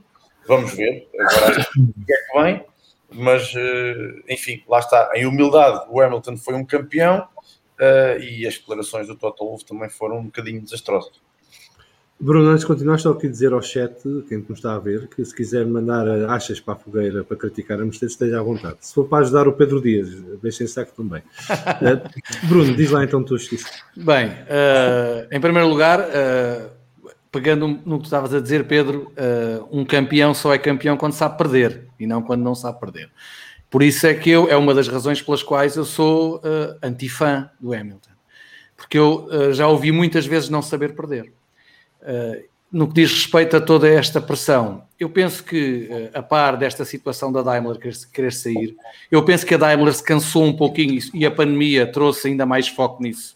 Cansou-se um bocadinho de gastar tanto dinheiro na Fórmula 1 e, e de pagar eh, milhões a meninos birrentos e a, a paizinhos birrentos também, porque eu penso, e é a minha teoria da conspiração, aquela teoria dos, dos chapéus na cabeça, é que eh, ao Toto Wolff fizeram um ultimato este ano. Eh, fizeram um ultimato e disseram: bem, das duas, três, ou, ou, vocês eh, ganham o campeonato e pode ser que nós pensemos em subir ali o Russell, e porque se calhar o Hamilton está cansado disto e quer ir fazer sapatos uh, e cantar. Já percebi que ele também gosta muito de cantar. Uh, Mas ele tem uma ou... banda e. Tem, tem, tem, tem, tem, tem. E ele tem, ele tem imagem de artista, ele parece o Drake. Uh, mas é tem, imagem, tem imagem de artista. Agora, agora a questão é, é que uh, já, já se começa a perceber que o, o Toto Wolff começa a sair um bocadinho fora do, do perfil que sempre foi o dele. E, e, não é só esta questão agora, não foi só esta, foi a questão do Russell com o, com o Bottas também, já houve essa questão da ultrapassagem do Russell ao Bottas, já começou, isso já começa de trás. Uh, já começa a existir muita pressão. E a pressão vê-se em todos os sentidos. A, a, própria equipa, a própria equipa, e quando falo de equipa, falo dos técnicos, dos mecânicos, toda a gente, já começa a perceber que se calhar vai-se acabar ali a galinha dos ovos de ouro e que se calhar é, é melhor começarem a pensar em ir para o outro lado. O Hamilton em si, para mim foi mais do mesmo, não me espantou, porque em, em, quando ele perde faz sempre aquelas birrinhas, Uh, eu comparo muito ao Messi, é, é para mim é, é igual. É, é, um grande piloto, sem dúvida nenhuma, considero um grande piloto, mas também quando se tem o melhor carro e quando, quando não, há, não há hipótese, se bem que a Red Bull este ano está melhor, mas quando, quando aquele carro é, é, é, é, foi superior durante sete anos, este ano não estará tanto. Eu também acho que é por causa da, da, pressão no desenvolvimento do carro, acho que também houve ali problemas. Eles estão a ver com estas novas regras que vão surgir que vai acabar a papinha. Portanto, o Toto Wolff está-se a começar a queixar para, para preparar já uh, o funeral uh, à Mercedes, como, como nós a conhecemos durante sete anos. É isto para mim. Muito bem, antes de irmos ao Pedro Dias, vamos fazer aqui um curto intervalo já voltamos. Deixa-me só dizer uma coisa. Que, Deixa-me só eh, acrescentar uma coisa que, que, eu acho que é importante. Eu não tenho problemas nenhums um, ehm, com as atividades extracurriculares do, do Hamilton, nem com as. que se ele quer cantar, ótimo. E concordo com uma coisa que tu dizes, Pedro, que é. Uh, eu acho que o Hamilton já deu mostras de ser um grande piloto porque a forma, e acho que a forma como ele ganhou o Grande Prémio de, de Espanha o de Portugal, a Hungria, a Hungria, disparate, a Turquia no ano passado, são provas que, e, e, citando uh, o Salviano que diz, que diz sempre isto, a, a, corrida da Turquia não era para ele ganhar, ele é que a foi ganhar. Portanto, o, o, o, o meu problema com o Hamilton não tem absolutamente nada a ver com as suas qualidades como piloto. Tem a ver com o resto que não tem a ver com piloto. Que é uh, as birrinhas que ele faz, as incongruências que depois tem nas causas que defende, mas isso é outra questão. Mas, sobretudo, o que me irrita é estas birrinhas que ele faz. Que acho que não há necessidade para um, para um sete vezes campeão do mundo. Peço desculpa. Uh, Pedro. Pedro, antes de começar, só o Gonçalo Figueiredo aqui a dizer que está incrível que com a mudança de regulamento se acaba uma hegemonia para começar outra. Em 2014 terminou a da Red Bull para começar a da Mercedes, quem será a seguir? Algo que alguns de nós já tínhamos também mencionado aqui em relação ao próximo ano. Pedro Dias, tens o tempo de antena, se fores troll pelo mês é outra conversa, mas vamos embora. Uh, exato. Certeza que não tens aí a repetição do Stroll para pôr agora. Pá, que não te falte nada. Pierre Gasly, what has happened? We need to know who's going to come out in front as we see Lance Stroll hit a barrier going over the curb one more time. E pronto, foi esta a defesa Foi de Lewis isso. Hamilton por Pedro Foi Dias. essa a minha E, opinião. Pois. Era isso que eu tinha para dizer. pronto, espero que tenham- concordem. Se não concordar, já sabem, podem dizer no chat. Agora fora de brincadeiras. Pedro, diz lá a tua justiça. Ah, eu estou aqui, eu estou aqui na dúvida porque ah, ah, se, se- se vocês estão a, a concorrer para guionistas do, do Drive to Survive, estão interessados em investir na Mercedes e querem baixar os preços das ações. Portanto, estou, estou a tentar, estou a tentar perceber para que lado é que vocês estão. Se tivesse dinheiro, era na hora. Pá, e, e tenho que cumprimentar o Bruno porque, pá, porque de facto a minha machine fica-te a, fica a matar. Foi, foi, eh, foi, foi seguidinho a máquina de, de, de, De agressões ao, Hamil- ao Hamilton. Ligações ao Hamilton. Ah, não, ah, eu, acho que não, não, eu não, tô, não vejo a questão, acho que a questão a dramatizar. Acho que demasiado. Se, se a Mercedes estivesse a ter uma má época e acontecesse isto no, no Mónaco, opá, se calhar ah, concordava convosco. Não foi essa a situação, foi, foi uma corrida que foi um desastre. Mas ainda por cima, quando veio depois de uma corrida em que a em que a prestação da equipa foi excepcional. Portanto, não, não acho, acho que, que, que, se tem a, a embandeirar em arco nesta, nesta questão. So, em relação à Mercedes, acho que, acho que é isso. Ou seja, ah, já desde o início é claro que, que o carro não, não é o melhor. Ahm, já não é a primeira vez que isso aconteceu, já lhes aconteceu com a Ferrari. E o comportamento deles foi o mesmo. Um, foi, foi, foi tentar atacar a outra equipa, foi para pressão no, no, no Vettel, como agora estão a pôr no, no, no Verstappen, Um, foi atacar a parte técnica da, da Ferrari, mas como os outros fazem, a Mercedes faz, o que a Red Bull faz, o que a Ferrari faz. Portanto, não vejo aqui diferença, não vejo aqui diferença nenhuma. Eh, Mas há uma coisa que, por exemplo, a Mercedes, agora, este fim de semana, decidiu que pôr pressão na FIA para que isto das asas flexíveis fosse resolvido antes de Baku, quando a FIA tinha anunciado que seria depois de Baku. Portanto, eles já estão a antever que vão ter dificuldades na, pista de Baku se estas asas flexíveis são permitidas nesse circuito. E ele, inclusive, ameaça que vai protestar. Eh, eu não sei o que é que ele vai basear o protesto, mas ele diz que vai protestar, porque se ele faz um protesto, é os testes que vão ser praticados nas, nas asas são os mesmos que são praticados agora. E, portanto, as asas vão passar, o protesto vai ser só quando fechar. Oh, oh, João, mas qual, é o, mas qual é o problema? Pá, o problema é que eu não vi Ah, estava tão eu. desesperada noutros anos. Então, então vocês, vão, vocês vão me dizer que o, que o Toto Wolff é, é pior que o Horner em, ter- em termos de. Ah, mas é, é bastante pior. É bastante pior. Não, não, não, é, tens visto. Eu acho Não, bastante não, pior. mas estás a comparar Usar- dois personagens, não interessa comparar, não é? O problema está aí. Eh, O quê? Desculpa? Estás a comparar o Wolf com um gajo que é igual a ele. Portanto, não há. Mas, mas, não há há- mas grande- a Mas, Pedro. mas o mesmo com a Ferrari, é isso que eu estou a tentar. Se estivesse a comparar com o Matia Binotto, aí já tem mais piada. Eu- mas ó eu- Pedro, há, há uma coisa que o. estou a tentar dizer, que é o que a, Fe- o que a Mercedes está a fazer agora não é nada de excepcional. É o que a Red Bull e a Ferrari já fizeram. E o que a Mercedes já fez em anos anteriores. É, é- é alguma coisa de novo aqui? Não vimos isto eh, por duas décadas na Fórmula 1? eh, Sim, mas como- nunca viste a Mercedes eh, desesperada para que a coisa se resolva já amanhã, porque se- e é isso que, e é aí que eu acho que, que está a diferença. É que, ok, eles fizeram a denúncia da situação, isso faz parte do jogo. E logo a seguir a Red Bull fez a denúncia das asas da- da frente do- dos Mercedes que também são flexíveis e não deveriam ser. Eh, e portanto, se calhar também vamos ter aí novidades nesse sentido. De, e daqui a um bocado estamos com um problema grave: é que os carros são todos ilegais quando formos a ver de facto. que é o que eu acho desde o início. Uh, provavelmente só o AS é que passa na, naquilo porque não investiu dinheiro em fazer nada novo.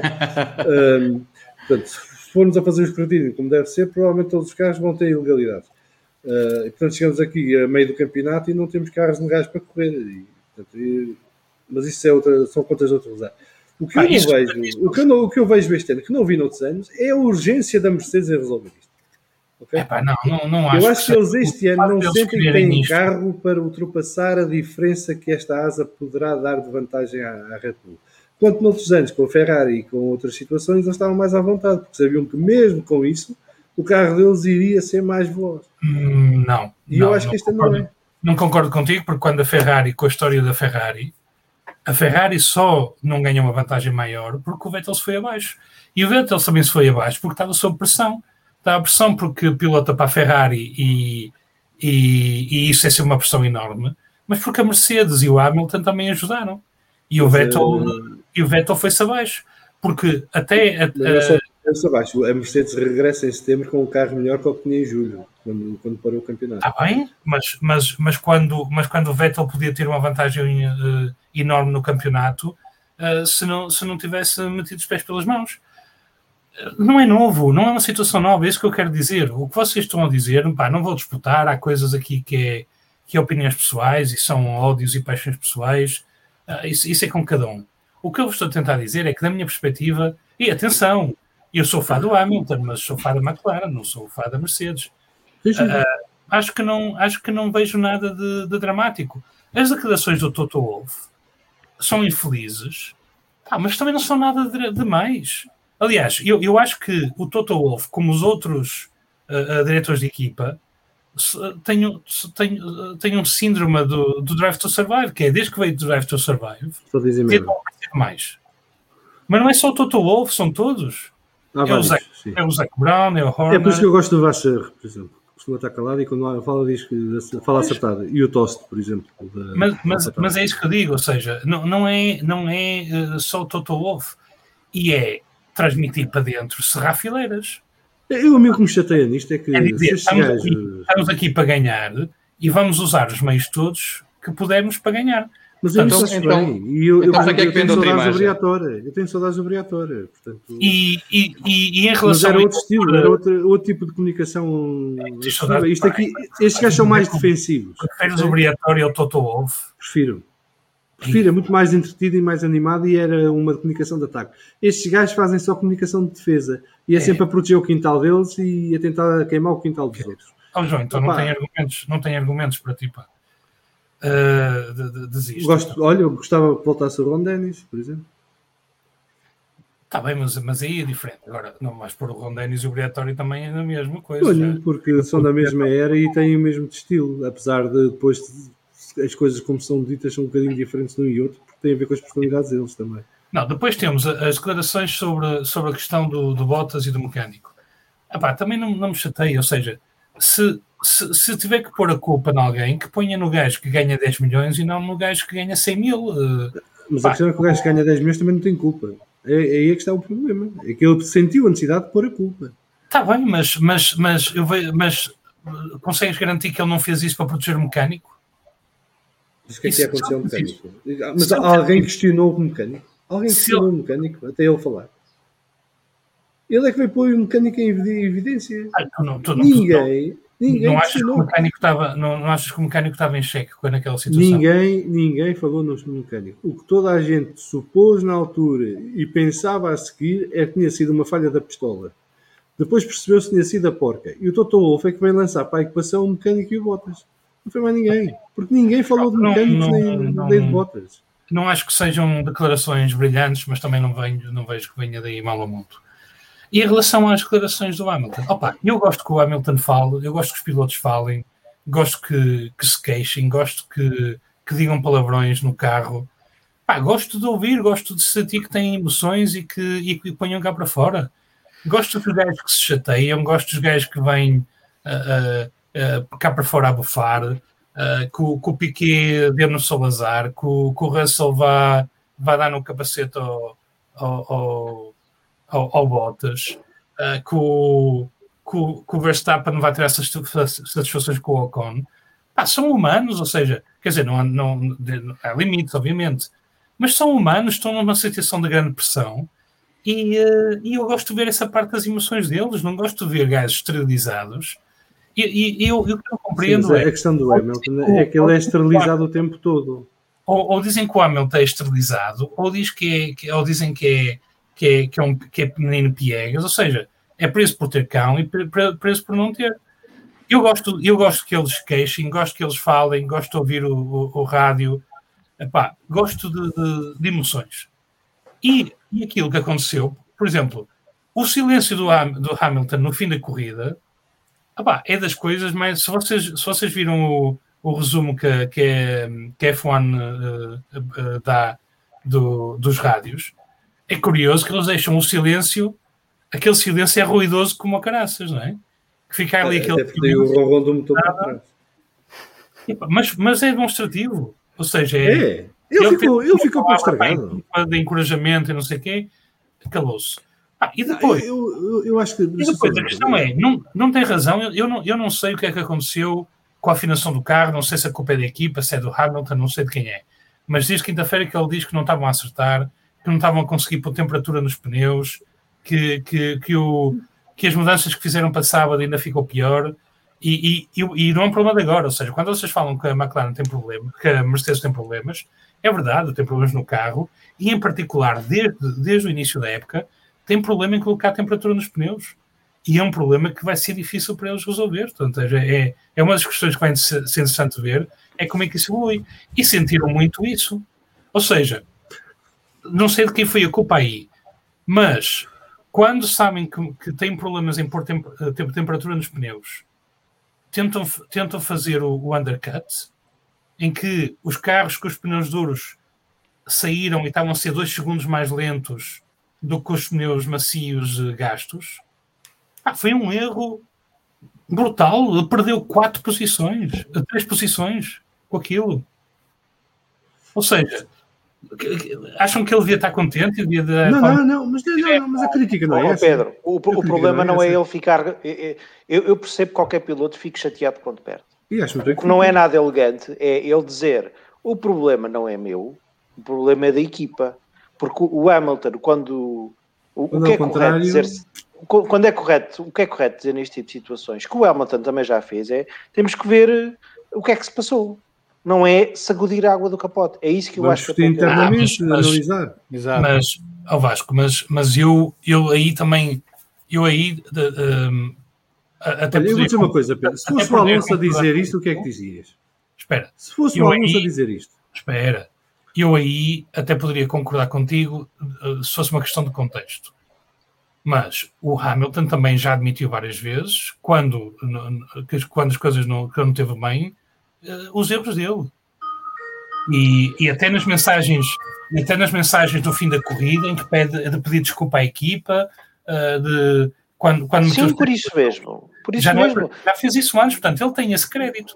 Ainda por cima, Mas- mas- na última corrida, fartou-se elogiar a equipa pelo que tinha feito. Portanto, Mas, ó, ó, isto Pedro, é mais uma passar para o, o Hamilton, o Hamilton sofre de uma coisa que, que, que, que é normal de quem está muito exposto, como ele está, que é eh, ele pode fazer sempre bem, mas quando faz mal tem um estrondo muito maior. Isso é Não, mas inevitável. o problema é que não tem estrondo no caso dele. Isto foi completamente Tem. absorvido. Não, Nós não, estamos não, a falar não, disto aqui. não, não, não, não, não, disto estrondo. aqui. Isto não foi tema em lado nenhum. Eu só vi na Tá bem, mas, mas, mas, mas, mas, repara uma coisa. Eu sei que não tem, eu, eu tive o cuidado de ouvir o. o, eh, eu sei que sou masoquista, de ouvir o, o, o- review da- de, do, do Autosport e eles trataram isto com uma leveza ah, ah, grande. Mas, por exemplo, quando ouvi o da Race, já não foram nada simpáticos para, o- para o Hamilton. Foram mesmo Mas- bastante. ah, portanto, eu não acho que isto, eu não concordo contigo que isto tenha sido assim tão leve como isso. Eu acho é que, é que, é que Tanto não foi que ele à noite, ele Não, tanto não foi que ele à repara. noite voltou atrás. Atenção. Eu não digo, eu não digo, mas, mas em relação ao Hamilton, eu não, disse, que- eu não disse que foi leve. O que eu disse é, eu gosto de ver estas emoções. E acho que ele tem crédito com a equipa, porque, porque eh, elogia regularmente a equipa, eh, admite erros também e, e já pediu desculpa à equipa eh, quando, quando, quando teve mal. Portanto, tem, tem o comportamento oposto quando, quando isso aconteceu. Se eu, não, se eu não tivesse isso, agora, quando. Uh, e, e, a semana passada faltou-se elogiar a equipa, portanto, quando ele uh, vê que as coisas não estão bem e quer ganhar e sabe que a equipa não. E ele já tinha dito isso antes, ele já tinha dito isso há duas ou três corridas, que a equipa tinha que estar no top porque não tinha um melhor carro. E tinham que estar no top. E quando a equipa faz, e é que não é uma falha pequena, ou seja, as duas falhas, a, a, a falha do Bottas eu não acho que seja um, uma coisa que acontece, acho que vai ter que explicar melhor, porque pá, não pode acontecer uma equipa como a McLaren, como a Mercedes. Vocês nunca viram aquilo acontecer, já, já viram aquilo acontecer. Ó oh, oh, Pedro, oh Pedro, desculpa lá, mas tenho que dizer uma coisa. Aquilo é mecânica, são peças mecânicas que sofrem torções, temperaturas, mudanças de temperatura. E, e basta, por vezes, um micron, um micron, um, um ângulo diferente, que não é culpa do, do, do, mecânico, não é culpa do mecânico que está a tirar a roda. É, é um erro, é, é, algo mecânico. Mas eu não disse... Não, um, um piloto, um piloto como o Hamilton, um piloto como o Hamilton, sete vezes campeão, que, que, que tem uma equipa de milhões, não pode dar só luxo de chegar ali ao, ao, ao paddock e dizer assim: epá, meu, eu não, eu sou sete vezes campeão do mundo, a culpa é da equipa. Não pode dizer uma coisa desse tipo. É? Muito menos, muito menos.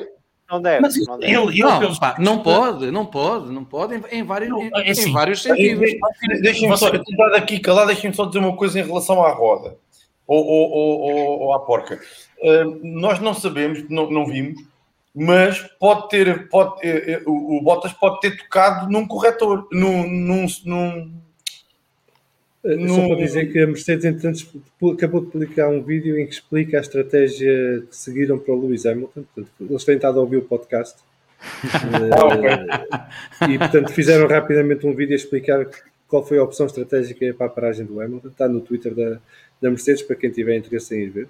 Mas continua. Como eu estava a dizer, o Bottas pode ter tocado com, com o pneu, com o frente direito, pode ter tocado uh, num raio de proteção. Pode ter dado ali um toque. Nós não, não sabemos, não vimos. Pode ter acontecido, como aconteceu, e pode ter havido ali uma torção. E a, e a porca não saiu, né?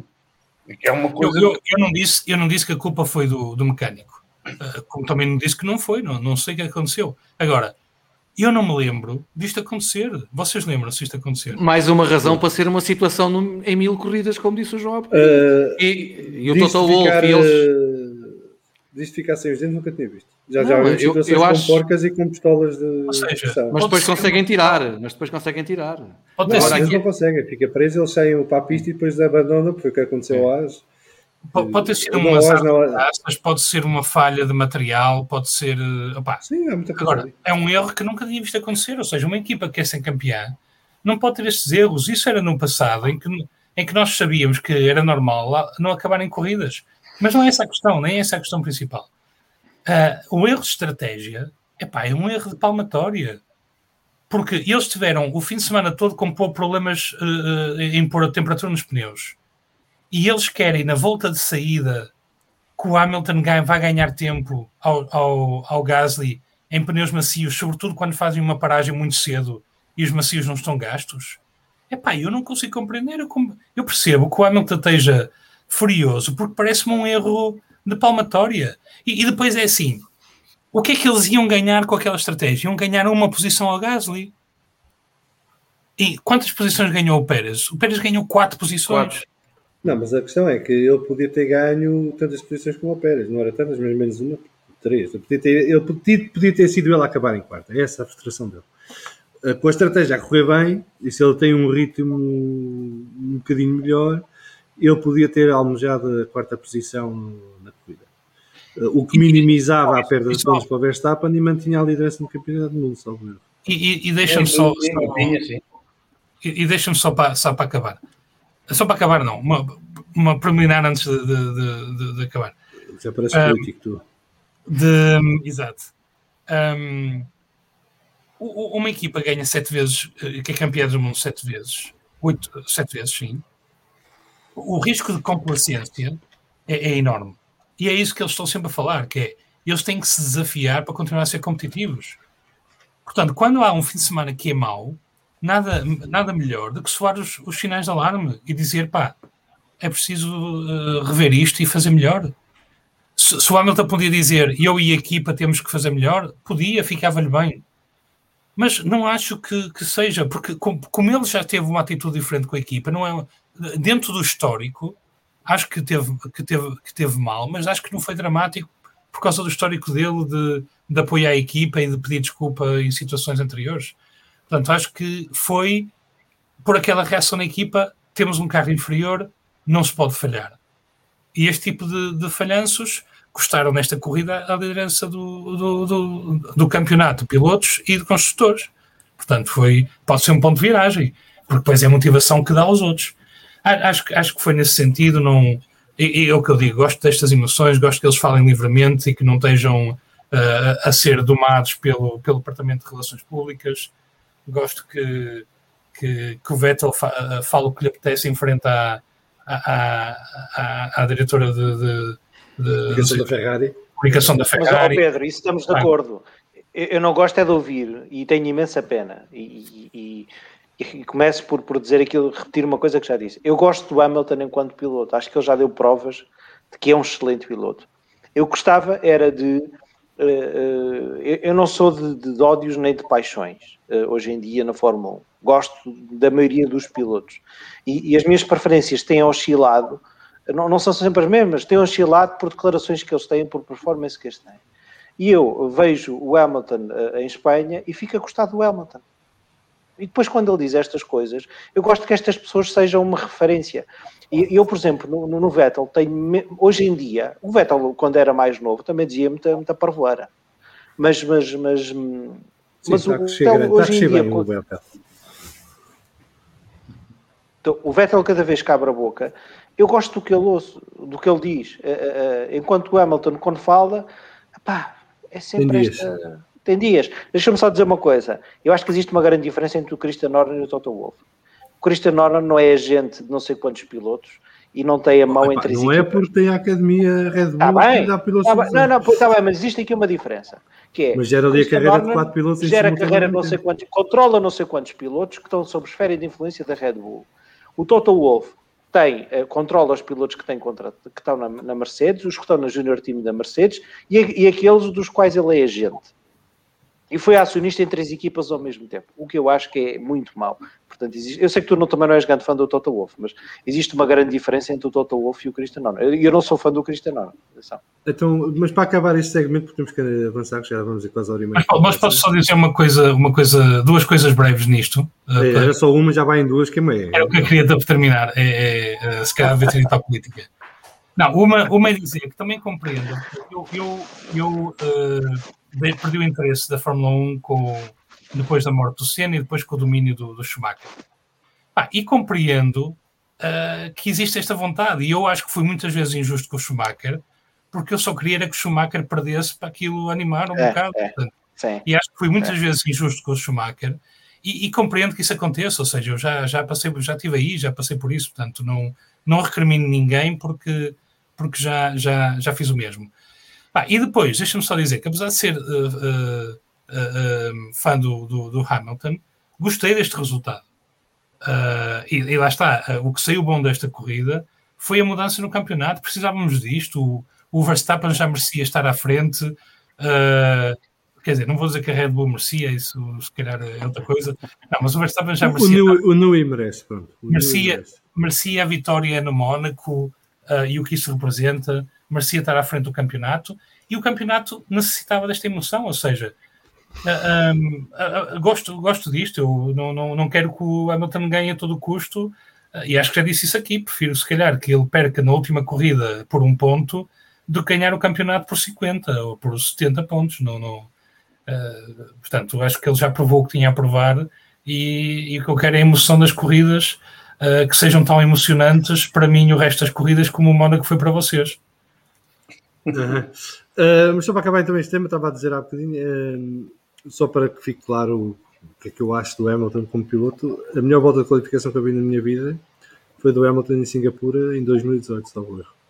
Uh, e quem não viu esta volta que vai, basta procurar Lewis Hamilton, Singapura, Fantastic Pool, uma coisa assim no, no YouTube, vão ver a volta. Foi uma volta alucinante que ele faz a volta toda, uma volta a Mónaco, mas em Singapura, que é uma pista maior, e com outras de grau de dificuldade que o Mónaco tem e que recomendo a toda a gente ver. Uh, vamos então agora ao nosso espaço, Marcelo Rebelo, Rebelo Souza.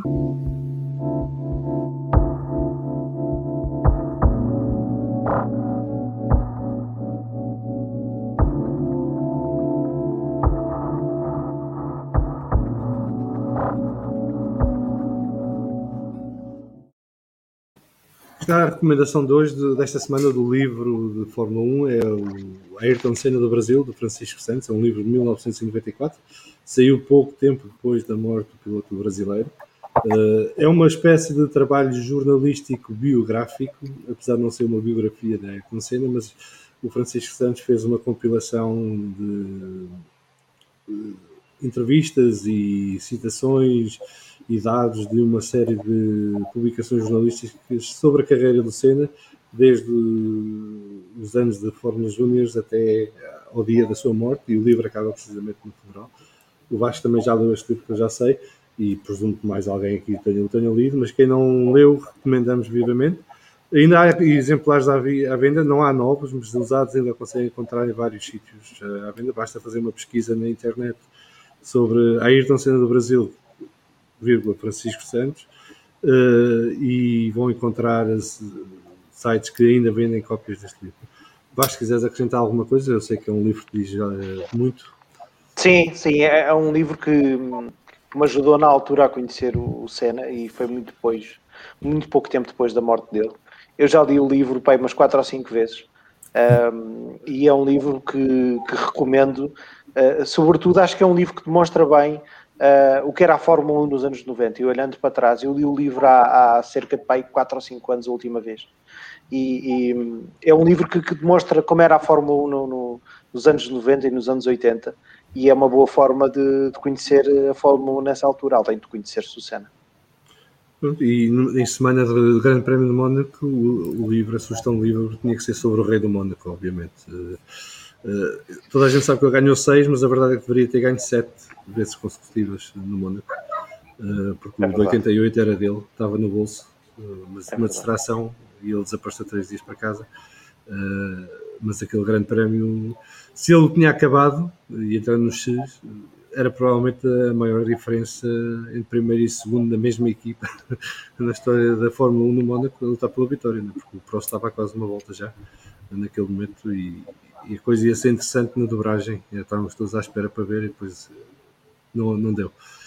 Está feita a sugestão, vamos entrar no tema. Este foi um tema que me foi lançado durante o Vamos Falar de Fundo e Brief no domingo. Uh, portanto, a Inês uh, decidiu que este era um tema que deveria ser eu a abordar, não sei porquê. Uh, é, é daquelas coisas estranhas, mistérios da, da, vida. Portanto, Fernando Alonso, que passa? Uh, epá, eu acho que não passa nada. o Alonso teve um fim de semana complicado eu acho que o Alonso, já tinha mencionado há bocado, eu acho que o Alonso, a fraqueza, o ponto fraco do Alonso neste momento é a qualificação, nem tanto corrida. Uh, e é, numa pista como a Mónaco isso é fatal. Uh, portanto, ele não consegue sair daqui a um, fica a meio segundo do colega de equipa. Que, isso foi o que mais me perturbou, para dizer a verdade, porque meio segundo é uma eternidade. E eu não sei se foi porque ele cometeu algum erro na volta, se apanhou tráfego, se não aqueceu os pneus, nem quis saber. Eh, é meio segundo, é muito tempo. E, portanto, ele vai ter que arrepiar caminho na questão da qualificação. Na corrida, ele ganha duas posições na largada, para além da posição que já tinha ganho o Leclerc, eu até brinquei que é tão craque que antes de começar a corrida já ganha um lugar. Eh, ele faz duas ultrapassagens na largada e ganha duas posições. Uh, e depois acaba em 13 lugar na, na corrida, uh, tendo partido em 17, portanto recupera 4 lugares no total. Uh, Portanto, em corrida não esteve mal. Ele depois, no fim, quando o Ocon travou os Alfa Romeos, encosta neles. Portanto, o ritmo dele não estava assim tão diferente do do Ocon. Uh, porque senão não gostava. Portanto, até estava mais rápido na fase final da corrida do que o Ocon estava. Os Alpine não estavam bem no, no Mónaco. E isso foi uma surpresa pela negativa. Uh, porque olhando para os tempos que tinham feito no setor 3 do circuito da Catalunha, a Ferrari, a McLaren e a Alpine estavam muito perto, a Alpine até estava à frente da McLaren nesse setor 3. A Ferrari chega ao Mónaco, confirma eh, essa, essa, boa forma do setor 3 da Catalunha, fazendo a pole position e metendo Carlos Sainz em quarto. A McLaren também confirma com, com o Lando Norris conseguindo quinto lugar na qualificação. Uh, o Ricardo anda num deserto, uh, pior do que o Alonso, na minha opinião.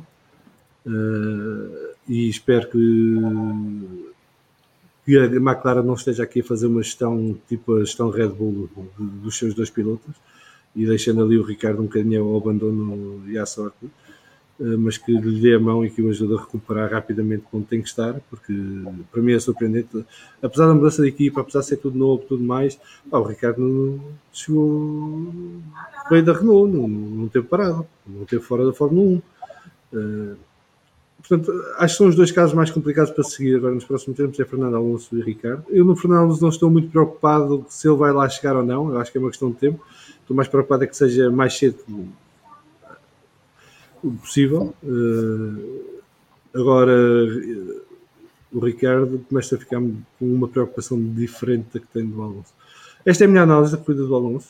Uh, uh, fiquei contente por ver que ele sai do fim de semana, apesar deste mau resultado, com uma atitude positiva e, e já a olhar para a frente e, e a tentar trabalhar para recuperar rapidamente essa forma que, que ainda não tem, sobretudo na qualificação. Posto isto, batam no ceguinho à vontade agora. Quem quiser comece. Um campeão não faz birrinhas, lá está. Um verdadeiro campeão não faz birrinhas. O Alonso às vezes faz. Uh, o Alonso não faz. É, é só, não, não faz. Dentro carro, só dentro do carro, só dentro do carro. Ah, tá, tu, tu, tu afinal estavas ligado à máquina, não viste cá fora não. Estavas ligado à máquina. Não, na, na, não, não, pelo menos. Não. Faz, mas é dentro Olha, do carro. O que eu sei é que se o Alonso tinha dito o que o Hamilton disse no fim da corrida, que o Carmo ia treinar, não se fala de outra coisa durante três meses. E daqui a um ano ainda estavam a relembrar que o Alonso, ah, mas o Alonso disse no Mónaco. Como é o Hamilton? É Já nem se fala hoje, fala-se aqui porque é o primeiro podcast que temos depois da corrida, porque senão nem isso tinha. Ah, é só essa a diferença. Posso só dizer duas coisinhas rápidas sobre Podes? o Alonso? Bem, primeiro o Alonso, eu, eu tinha uma ah, aposta. Ah, espera aí, eu não vos disse, desculpa, isto é a primeira desculpa. vez que vocês cá estão, desculpa, eu não vos disse, mas há aqui um lema importante no podcast desculpa, que é desculpa Nelson Piquet é Deus, Alonso é Rei. Portanto, com base nisto já sabem quais são as linhas mestras e as nós já, sabíamos, nós já sabíamos, aliás. Olha, já, eu tenho só uma já... pergunta. E qual é o papel do Senna nisto tudo? Epá, o Senna passa, é santo. É Zeus, o Senna é Zeus. Pá. É um Olha, Bruno, é Bruno, pá, uh, estás convidado pá, para vir para vai mais vezes. o Senna é Zeus. É Zeus. Senna é Deus, Piquet é Deus e, e o Alonso é rei. É, para o, mim também é assim. O, o Senna é o Big Bang. E o Hamilton é o senhor é isso, Pedro. É, é, é, isso, é mais isso. É o Big Bang. O, o, o Hamilton. Não, Bem, o estamos Hamilton, a ser invadidos pelos adeptos do Senna. Eh, não, não. Isto começa sou... a descambar. Uh, não, eu só queria, só queria dizer duas coisinhas sobre o Alonso. Eu, eu, o Alonso, no princípio da época, no princípio da época, não, no final da, da quando terminou o último, o último campeonato, eu tinha assim um um feeling forte que não seria o Sérgio Pérez a ir para a Red Bull e que seria o Alonso, porque eu acreditei ali que o Horner ia dizer assim: Eu quero aqui a experiência. Eu sei, mas eu, eu, eu, tive, tive uma esperança no fundo do meu âmago que o Alonso tivesse carro e fosse Red Bull. E não Alfa Tauri, mas Red Bull. Mas pronto, não se concretizou. Ele lá foi para a Alpine e, pronto, e, e é isto. Eu acho que o Alonso não tem carro. Eu acho que poderia ser o, o wingman do, do Verstappen. E, eu por acaso pronto. acho que o Alonso não gosta da Red Bull. Acho que eu, deve ser das, na Ferrari. Seja na Ferrari, a Ferrari eu, eu acho que ele não gosta por, por, por, por, por azedume, é mais isso. Talvez, não sei mas, eu, eu, acho que o Alonso nunca, nunca eu acho que ele seria uma perfeito. verdadeira oportunidade da Red Bull. Eu, para mim, ele seria perfeito na Red Bull como segundo piloto, que poderia ser sempre segundo primeiro, pela experiência que tem, porque eu também gosto muito do Alonso, como tu já sabes.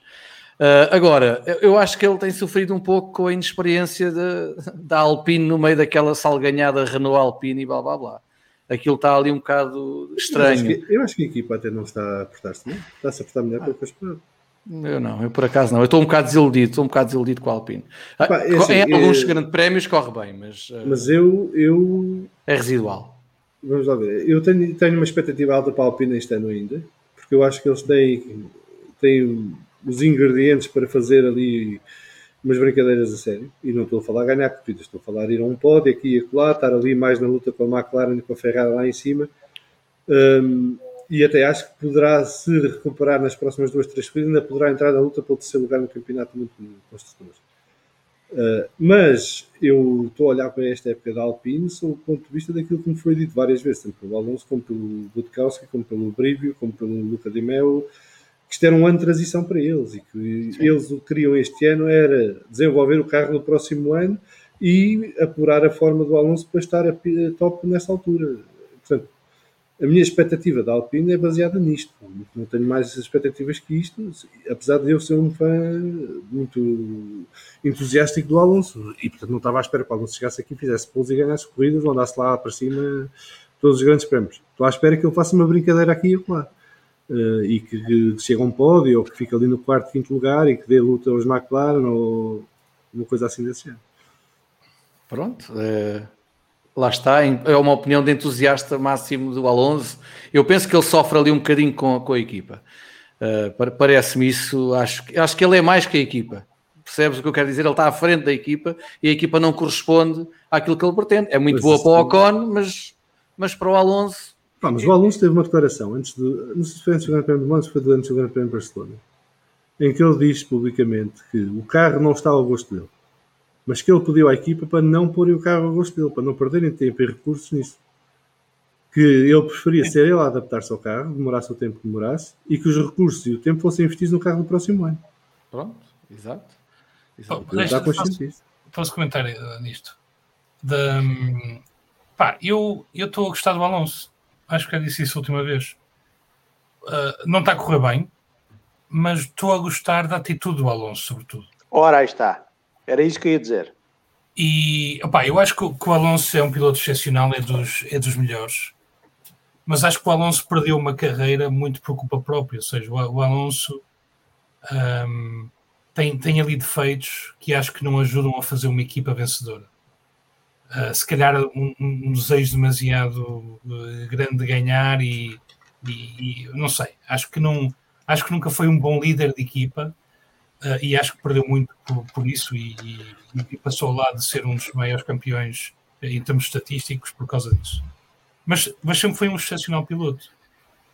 E, e este ano, a atitude, eu estou a gostar muito da atitude dele. Acho que está com uma atitude correta. Está com, ele tem um, um, um, uh, um contrato de dois anos e quando se podia achar que, que ele estaria com uma pressa que nunca tinha tido antes por estar a chegar ao fim da carreira, está a ver-se ali que, que, está a investir, está a investir na próxima época, está a, a tentar aproveitar a experiência e, e eu estou eu a gostar disso e acho que é cedo, ou seja, é quinta corrida, pá, falta muita época ainda, vamos, vamos dar tempo ao tempo, até porque acho que há, há alguns carros, normalmente fala-se que da Red Bull é difícil os pilotos adaptarem-se, um, até se costuma dizer que está, que está feita a medida do Verstappen, porque acho que não, que não é verdade, porque o Verstappen ganhou a primeira corrida com, com a Red Bull e o carro não tinha sido feito para ele, não é? Mas, mas acho que é um carro especial, é difícil.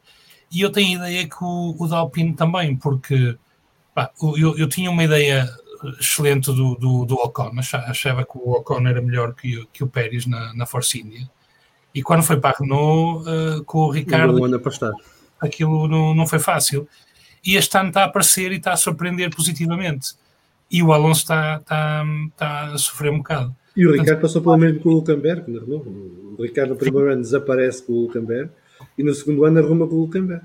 Exato, exato, é isso. Eu acho que, que eles têm ali, pá, não, não, não consigo saber os detalhes exatamente porque dessa dificuldade, mas acho que é essa a questão. Mas, mas estou, estou a gostar deste Alonso e, e pá, é dar tempo ao tempo, ainda é muito cedo, meu, é a quinta corrida, não é? Então é, foi a quinta corrida esta, não foi? Sim.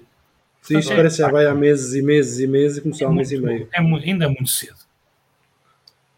Uh, eu, eu, eu, sobre o Alonso partilho exatamente daquilo que o Pedro diz, está, está a dizer. Essencialmente está, está, no, está com uma atitude uh, de campeão, está com uma atitude de expectativa de, de, deixar de desenvolver o carro, a expectativa da próxima, da próxima, do próximo ano. Um, está ele próprio a querer adaptar-se ao carro. Uh, não sei, uh, já não concordo contigo, João. Não sei se uh, assim tão facilmente eles vão, vão andar a lutar pelo terceiro lugar no Campeonato Baku. do Mundo.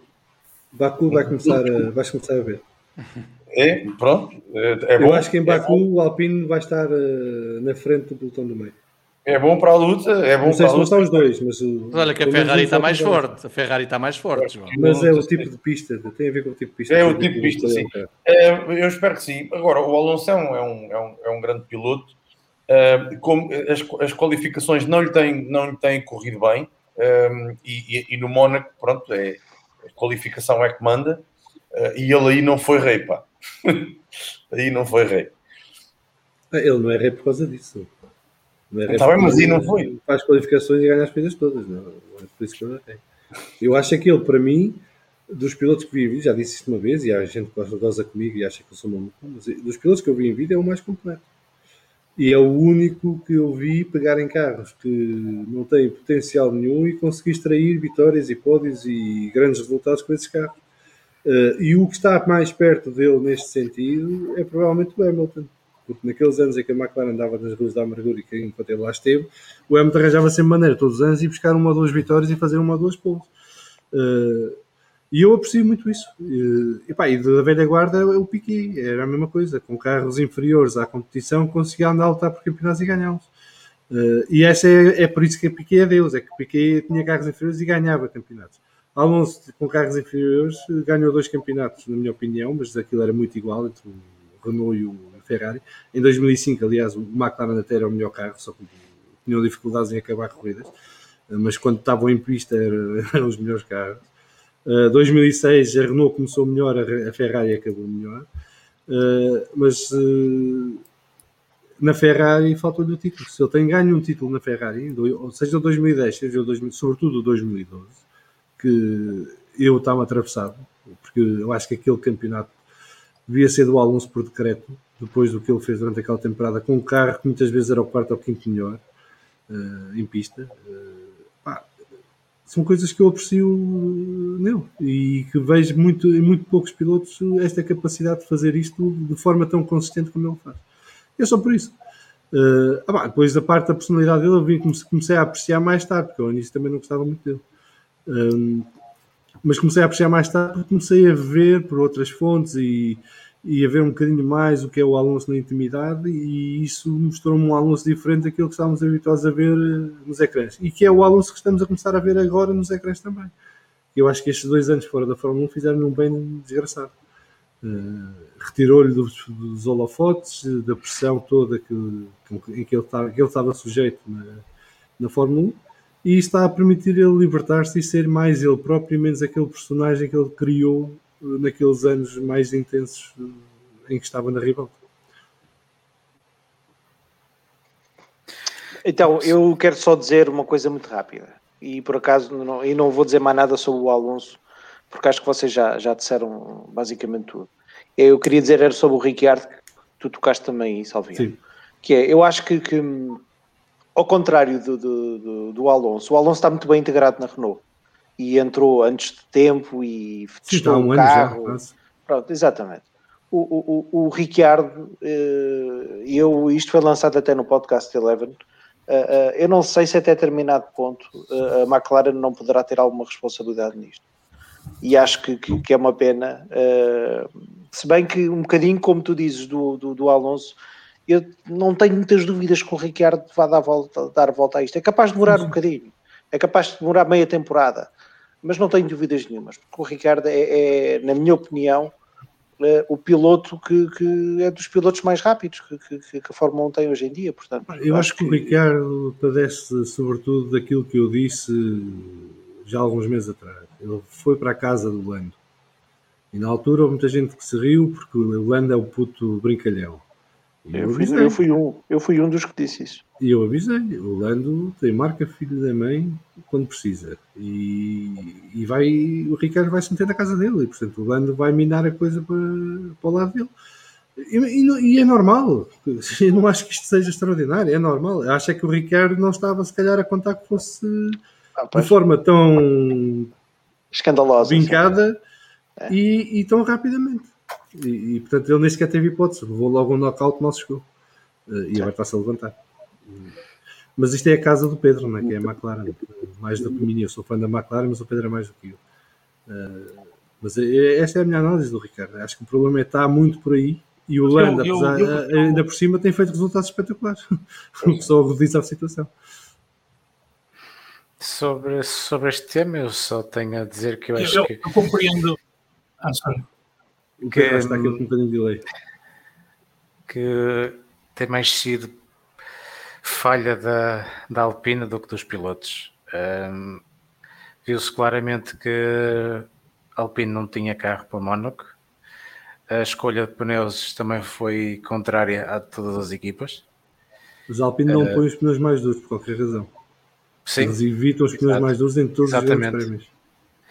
Por isso eu acho que é algo ali com, ou com o carro ou com um setup que eles usam que não está a extrair se calhar o máximo que ou não conseguem extrair o máximo do carro com os pneus mais duros. Um, mas eu acho que, que, eu, que eu estou ansioso para ver vai ser, vai ser Baku. Um, tem sido a velocidade de ponta tem sido o ponto forte, o ponto forte do, dos Alpine, por isso estou ansioso para ver o que é que eles vão conseguir fazer em Baku. Pedro Dias. Um, Pedro eu, tá... eu ah, uh, em relação a. Estão a ouvir? Sim, sim, sim, eu acho que em relação à McLaren, uh, eu, eu, eu, percebo o que tu dizes, João, mas, mas, mas acho que é cedo, porque o início da época anterior, o Lando Norris também bah, teve um início da época excepcional. Uh, melhor, muito melhor que o, que, que o Sainz também partia a, a questão do menino querido, que era o menino prodígio, o menino querido da McLaren. Quando, quando o Sainz começou a recuperar e começou a, a, a ter resultados consistentes na, na, lá na do, do resto, um, nós, nós deixaste, deixaste de ver tanto. Ok.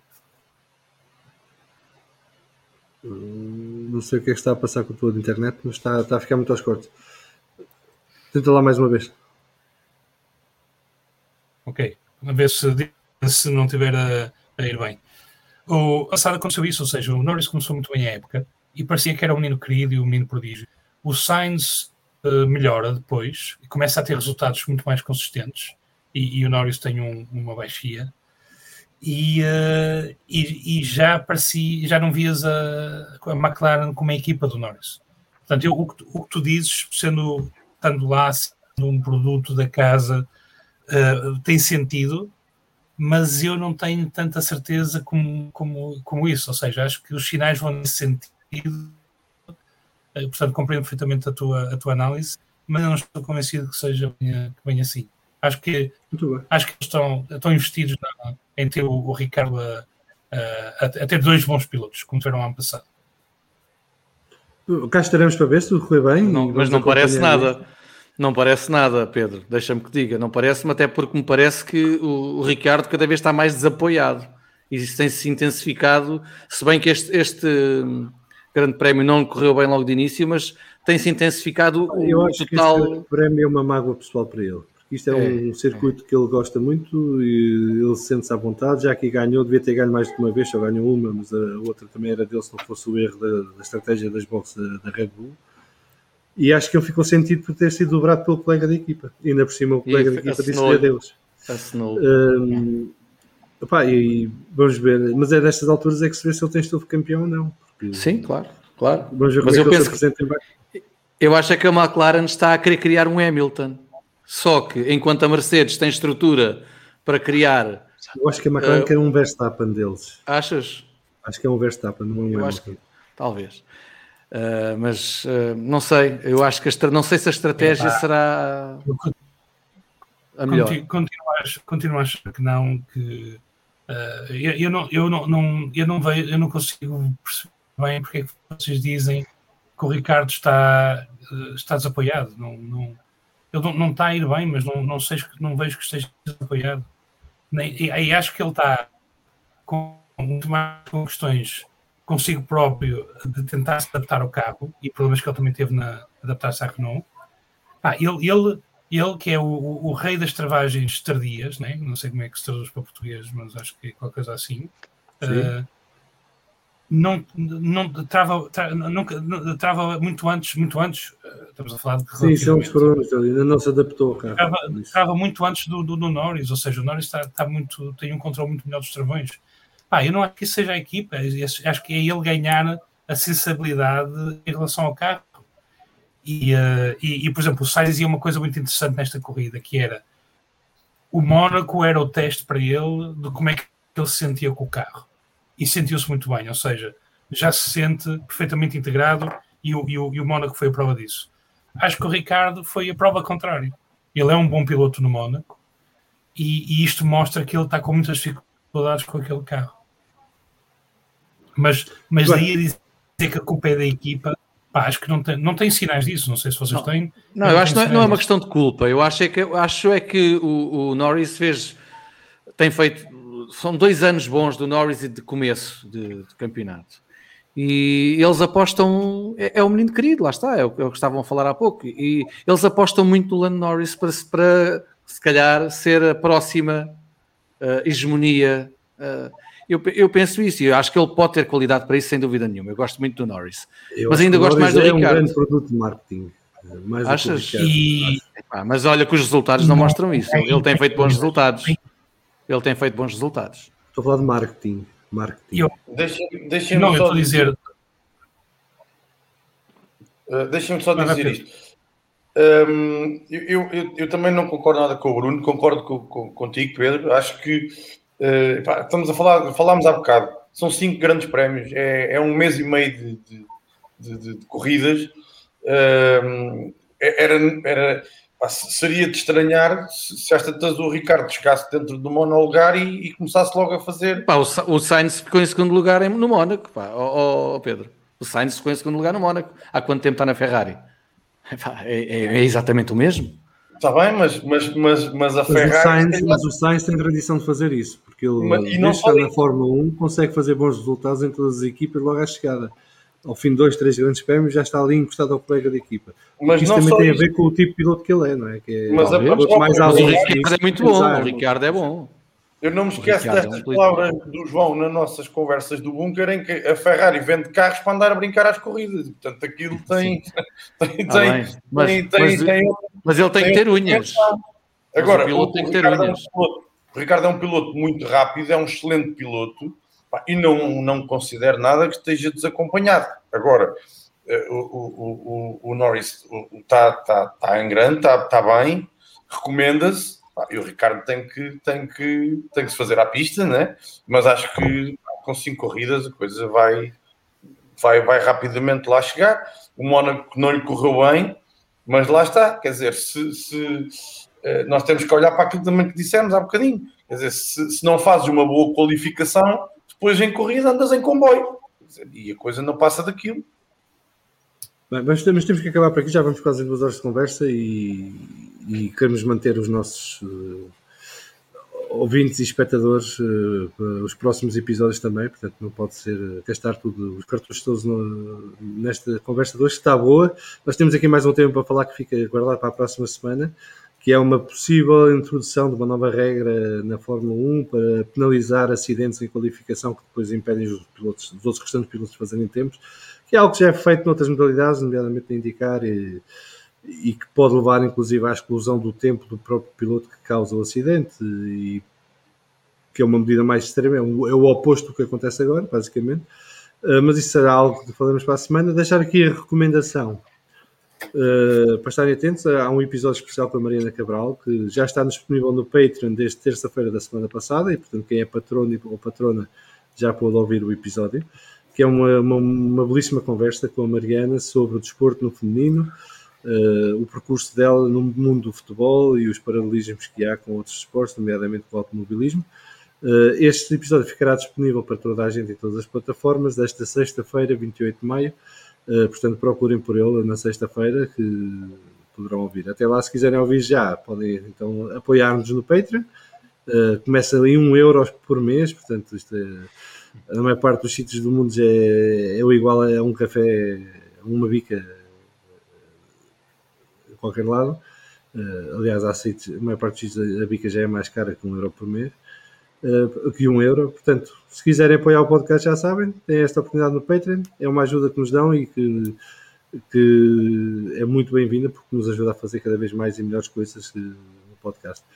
Uh, se não puderem contribuir via Patreon, partilhem o podcast, convidem os vossos amigos e amigas a ver, vir ver-nos e ouvir-nos. E se quiserem participar, já sabem, mandar um e-mail para podcast.vff1.com. Uh, teremos todo o gosto em agendar a vossa vinda aqui ao programa. Nós voltaremos então na próxima quarta-feira, uh, se tudo correr bem, com mais um Vamos Falar de Fundo.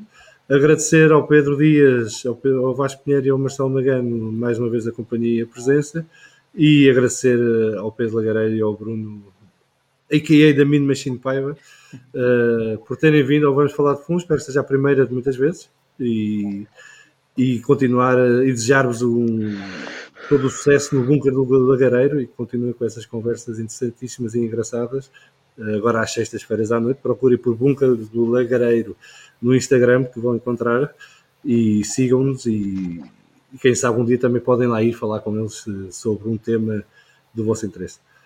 Abraços e beijinhos, até à próxima e tenham uma grande semana. Não há Fórmula 1, mas há podcasts com fartura para fazer download, portanto, entretenham-se assim. Até à próxima. Abraços.